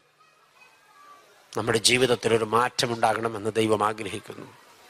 ഒരു തുള്ളി കണ്ണുനീർ ഈ തറയിൽ ഉറ്റിച്ച് കർത്താവിന്റെ പാദപീഠത്തിൽ ഒന്ന് വീഴ്ത്തിയിട്ട് കർത്താവേ ഒരുപാട് പിഴവുകളുണ്ട് എന്റെ ജീവിതത്തിൽ. ഒരുപാട് തെറ്റുകളിലൂടെ നടന്നിട്ടുണ്ട് ഞാൻ. നീ ആഗ്രഹിച്ചതുപോലെ ഒരു വ്യക്തിയായി ഒരു കുടുംബമായി ജീവിക്കാൻ എനിക്ക് സാധിച്ചിട്ടില്ല. എന്റെ അഹമാണ് എന്നെ ഈ കുഴപ്പത്തിലൊക്കെ ചാടിക്കുന്നത്. ഞാൻ അറിയുന്നു ഞാൻ മാറണം. ദൈവമേ കുടുംബമായി ഞാൻ മാറണം. രണ്ടായിരത്തി പണ്ടി പന്ത്രണ്ടിലെ കുടുംബ സംഗമത്തിൽ ഞാൻ പങ്കെടുത്തത് മുഖാന്തിരം എന്റെ കുടുംബ ജീവിതത്തിന്റെ കാഴ്ചപ്പാട് മാറാൻ എന്റെ ഭാവി തലമുറയെക്കുറിച്ചുള്ള ലക്ഷ്യം ചിന്താഗതി മാറാൻ ഞാനൊരു പുതിയ മനുഷ്യനായി തീരാൻ ഞാനൊരു പുതിയ വ്യക്തിയായി മാറാൻ സ്നേഹം കൊണ്ട് മറ്റുള്ളവരെ അങ്ങേയറ്റം കീഴടക്കുന്ന വൈരം കൊണ്ടല്ല വെറുപ്പ് കൊണ്ടല്ല വിദ്വേഷം കൊണ്ടല്ല പരസ്പരം പഴിചാരിക്കൊണ്ടല്ല സ്നേഹം കൊണ്ട് അങ്ങേയറ്റം പ്രിയപ്പെട്ടവരെ കീഴടക്കുന്ന ദൈവമേ നിന്റെ പദ്ധതിക്ക് സ്വയം സമർപ്പിതരായി മാറുന്ന ബന്ധങ്ങൾ ഒന്നായി തിരുമുമ്പിൽ കൂട്ടിച്ചേർക്കുന്ന എന്നെ പ്രതി വേദനിക്കുന്ന എന്റെ അപ്പനെയും അമ്മയെയും ആശ്വസിപ്പിക്കുന്ന എന്റെ ഉള്ളം കയ്യിൽ അവരെന്നെ പൊതിഞ്ഞ് അവരുടെ ഉള്ളം കയ്യിൽ അവരെന്നെ ഒരു കാലത്ത് പൊതിഞ്ഞു പിടിച്ചതുപോലെ എന്റെ ഉള്ളം കയ്യിൽ അവരെ ഞാൻ പൊതിഞ്ഞു പിടിക്കുന്നവരായി മാറാൻ. എന്റെ ഭാര്യയുമായി എന്റെ ഭർത്താവുമായിട്ടുള്ള ബന്ധം വളരെ നല്ലതാക്കി തീർക്കാൻ എന്നിലെ ആഹത്തെ കുരിശിൽ തറയ്ക്കാൻ എന്റെ കൂടപ്പുറപ്പുകളുമായിട്ടുള്ള ബന്ധം നന്നാക്കാൻ പ്രകൃതിയോടുള്ള എന്റെ ചൂഷണ മനോഭാവം മാറ്റാൻ കമ്പോളത്തിന് അടിമപ്പെട്ട എന്റെ ജീവിതം ആധ്യാത്മികതയ്ക്ക് അർപ്പണം ചെയ്യാൻ ഇന്ന് എനിക്ക് ഭാഗ്യം തരണമേ എന്ന് ഒന്ന് ഉള്ളു പ്രാർത്ഥിക്കാൻ ഇപ്പോഴിവിടെ ആഗതരായിട്ടുള്ള ആർക്കെങ്കിലും മനസ്സാകുമോ? ഒരാളെങ്കിലും? അങ്ങനെ ഒരു തീരുമാനത്തിലേക്ക് വന്നെങ്കിൽ ഈ കൂടിവരവ് ലക്ഷ്യം കണ്ടു മക്കളെ. പ്രാർത്ഥനയ്ക്കായി തലകളെ ഉണക്കാം കണ്ണുകളെ അടയ്ക്കാം. വൃഥാവായി പോകരുത് ഈ ദിവസം. പാഴായി പോകരുത് ഈ കൂടിവരവ്. നമ്മളിങ്ങനെ ചിന്തിക്കും. രണ്ട് ദിവസം നല്ല ഉല്ലാസമായി ഹോട്ടലിൽ താമസിച്ച് നല്ല ഭക്ഷണം കഴിച്ച് ഒരുപാട് ആളുകളുമായി ഒന്ന് മിങ്കിൾ ചെയ്ത് നാടൻ ഭാഷയിൽ ഒന്ന് അടിച്ചു പൊളിച്ച് ഞങ്ങൾ മടങ്ങി എന്ന് വരാതിരിപ്പാൻ. ഈ രണ്ട് ദിവസം ജീവിതത്തിൽ എന്നെ കണ്ടെത്താൻ ശ്രമിച്ച ദൈവത്തിന്റെ മുമ്പിൽ എന്നെ കൊണ്ടുചെന്ന് നിർത്തിയിട്ട് ദൈവമേ ഇതാ ഞാൻ എന്നൊന്ന് പറയാൻ. ഒന്ന് തീരുമാനിക്കാമോ? ഒന്ന് സമർപ്പിക്കാമോ? ദൈവത്തെ നിനക്കറിയാമോ? ദൈവത്തെക്കുറിച്ച് നിനക്ക് ഒത്തിരി അറിയാം. ദൈവത്തെ നിനക്കറിയാമോ? അവന്റെ കൊതി നിനക്കറിയാമോ? അവൻ ആവശ്യപ്പെടുന്നത് എന്താണെന്ന് നിനക്കറിയാമോ? നീ ആരാണെന്ന് നിനക്കറിയാമോ? നിന്റെ നിലയും വിലയും സ്ഥാനമാനങ്ങളും നിനക്കറിയാമോ? ഈ ജീവിതം എത്ര വിലപ്പെട്ടതാണെന്നറിയാമോ? അതൊന്ന് സമർപ്പണം ചെയ്യാമോ? ആത്മാർത്ഥമായി ജീവിതം ഒന്ന് ഏൽപ്പിച്ചു കൊടുക്കാമോ?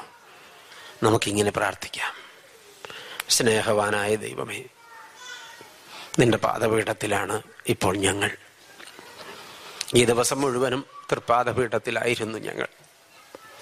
നിനക്ക് തിരുവുള്ളം തോന്നി നീ ഞങ്ങളെ സന്ദർശിച്ചു. നീ ഞങ്ങളുടെ ഹൃദയങ്ങളോട് സംവദിക്കുകയായിരുന്നു ഈ ദിവസം.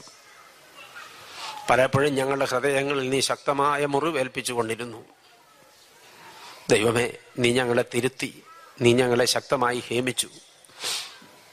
മനസ്സിലാകുന്നുണ്ട് ദൈവമേ മനസ്സിലാകുന്നുണ്ട്. നിനക്ക് ഒരുപാട് മുറിവുകൾ തന്നതാണ് ഞങ്ങൾ. ഈ ജീവിതം കൊണ്ട് കർത്താവ് ആഗ്രഹിച്ചതുപോലെ ഒന്നും ആകാനായിട്ടില്ല. ഞങ്ങളുടെ കുടുംബങ്ങൾ പലപ്പോഴും ഒത്തിരി ശിഥിലങ്ങളും ഒത്തിരി നൊമ്പരങ്ങളും ഒക്കെ പേറുന്നതാണ്. പരസ്പരം അംഗീകരിക്കാനോ ബഹുമാനിക്കാനോ ആദരിക്കാനോ കഴിഞ്ഞിട്ടില്ല. തിരുമുമ്പിൽ ഒന്നിരിക്കാനും ജാഗരിക്കാനും ഒരു നന്ദി പറയാനും കഴിഞ്ഞിട്ടില്ല. അഹങ്കാരമാണ്. അഹങ്കാരം മാത്രം. ജോലിയുണ്ട് പണമുണ്ട് ആരോഗ്യമുണ്ട് ആരോ വയ്ക്കാൻ മത്സരമാണ് ഞങ്ങളുടെ ജീവിതത്തിലെ തകരാർ. തിരിച്ചറിയുന്നു ദൈവമേ നിന്നതല്ല. കർത്താവെ നീ നിർത്തിയതാ. ജനിച്ചു വളർന്ന ബാല്യകൗമാരങ്ങൾ ഓർക്കുമ്പോ ഇവിടെ ഒന്നും എത്തിപ്പെടേണ്ടതല്ല. നീ കൊണ്ടുവന്ന് എത്തിച്ചതാ. നിന്റെ കൃപ. അവകാശപ്പെടാൻ ഒന്നുമില്ല. ഒത്തിരി അഹന്തയുണ്ട്. താഴ്ത്തി ഏൽപ്പിക്കട്ടെ. ഇന്നു മുതൽ തിരിഹിതം പോലെ വിശുദ്ധിയോടെ സമർപ്പണത്തോടെ ആരാധിച്ചും പരസ്പരം അംഗീകരിച്ചും ബഹുമാനിച്ചും ബന്ധങ്ങളെ നന്നാക്കി കുടുംബങ്ങളെ ദൃഢമാക്കി മക്കളെ നല്ല മാതൃകയിൽ വളർത്തി യോഗ്യമാം വണ്ണം ഈ ജീവിതം നയിച്ച് പൂർത്തീകരിപ്പാൻ ഞങ്ങൾക്ക് ഭാഗ്യം തരണമേ. ഞങ്ങളെ ആശീർവദിക്കണമേ. ദൈവമേ ഈ യു കെയിലെ സഭയെ നയിക്കുന്ന ഞങ്ങളുടെ അഭിമന്യ തിരുമേനിക്ക് ആയിരം മടങ്ങ് ശക്തി കൊടുക്കണമേ. ഈ വിശ്വാസ സമൂഹത്തെ അവിടെവിടങ്ങളിൽ നയിച്ചു കൊണ്ടിരിക്കുന്ന ഞങ്ങളുടെ ശ്രേഷ്ഠരായ പുരോഹിതന്മാരെ അവിടെ നിന്ന് ശക്തിപ്പെടുത്തുകയും അനുഗ്രഹിക്കുകയും അഭിഷേകം ചെയ്യുകയും നയിക്കുകയും ചെയ്യണമേ.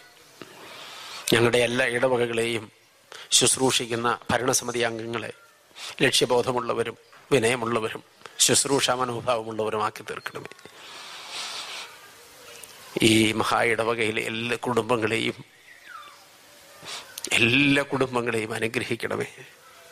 എല്ലാ കുടുംബങ്ങളിലും സന്തോഷവും സമാധാനവും പ്രത്യാശയും ആത്മനിർവും വന്ന് കളിയാടണമേ. കർത്താവ് സത്യമായും ഞങ്ങളെ സന്ദർശിച്ചു എന്ന് ഉള്ളം കൊണ്ട് ആനന്ദിച്ച് മടങ്ങാൻ ഞങ്ങൾക്ക് സംഗതി വരണമേ. ഇവിടെ വന്നതുപോലെ ആരും മടങ്ങല്ല ദൈവമേ. ഇരുന്നത് പോലെ ആരും എഴുന്നേറ്റ് പോകല്ല ദൈവമേ. വന്നത് പാപ വഴിയിലൂടെയാണെങ്കിൽ തിരിച്ച് കുരിശിന്റെ വഴിയിലൂടെ നിന്നോടൊപ്പം നടക്കാൻ ഭാഗ്യം കൊടുക്കണമേ.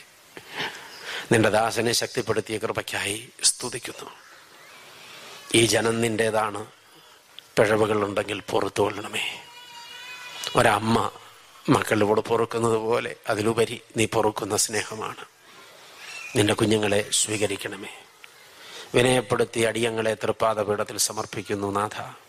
ഇവിടെ നിന്ന് തേങ്ങി തേങ്ങി കരയുന്ന ഉള്ളങ്ങളെ ആശ്വസിപ്പിക്കുകയും അവരുടെ ആഗ്രഹങ്ങൾ മാനിക്കുകയും ചെയ്യണമേ. മഹത്വം കർത്താവ് എടുത്തുകൊള്ളണം. ഞങ്ങൾ നിനക്കും നിന്റെ പിതാവിനും പരിശുദ്ധാത്മാവിനും സ്തുതിയും സ്തോത്രവും സമർപ്പിക്കുന്നു ദൈവമേ.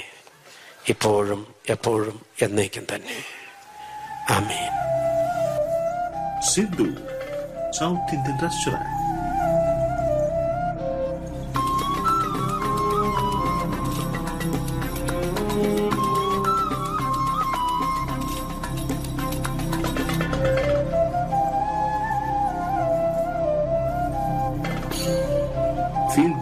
Atmosphere and taste good menu.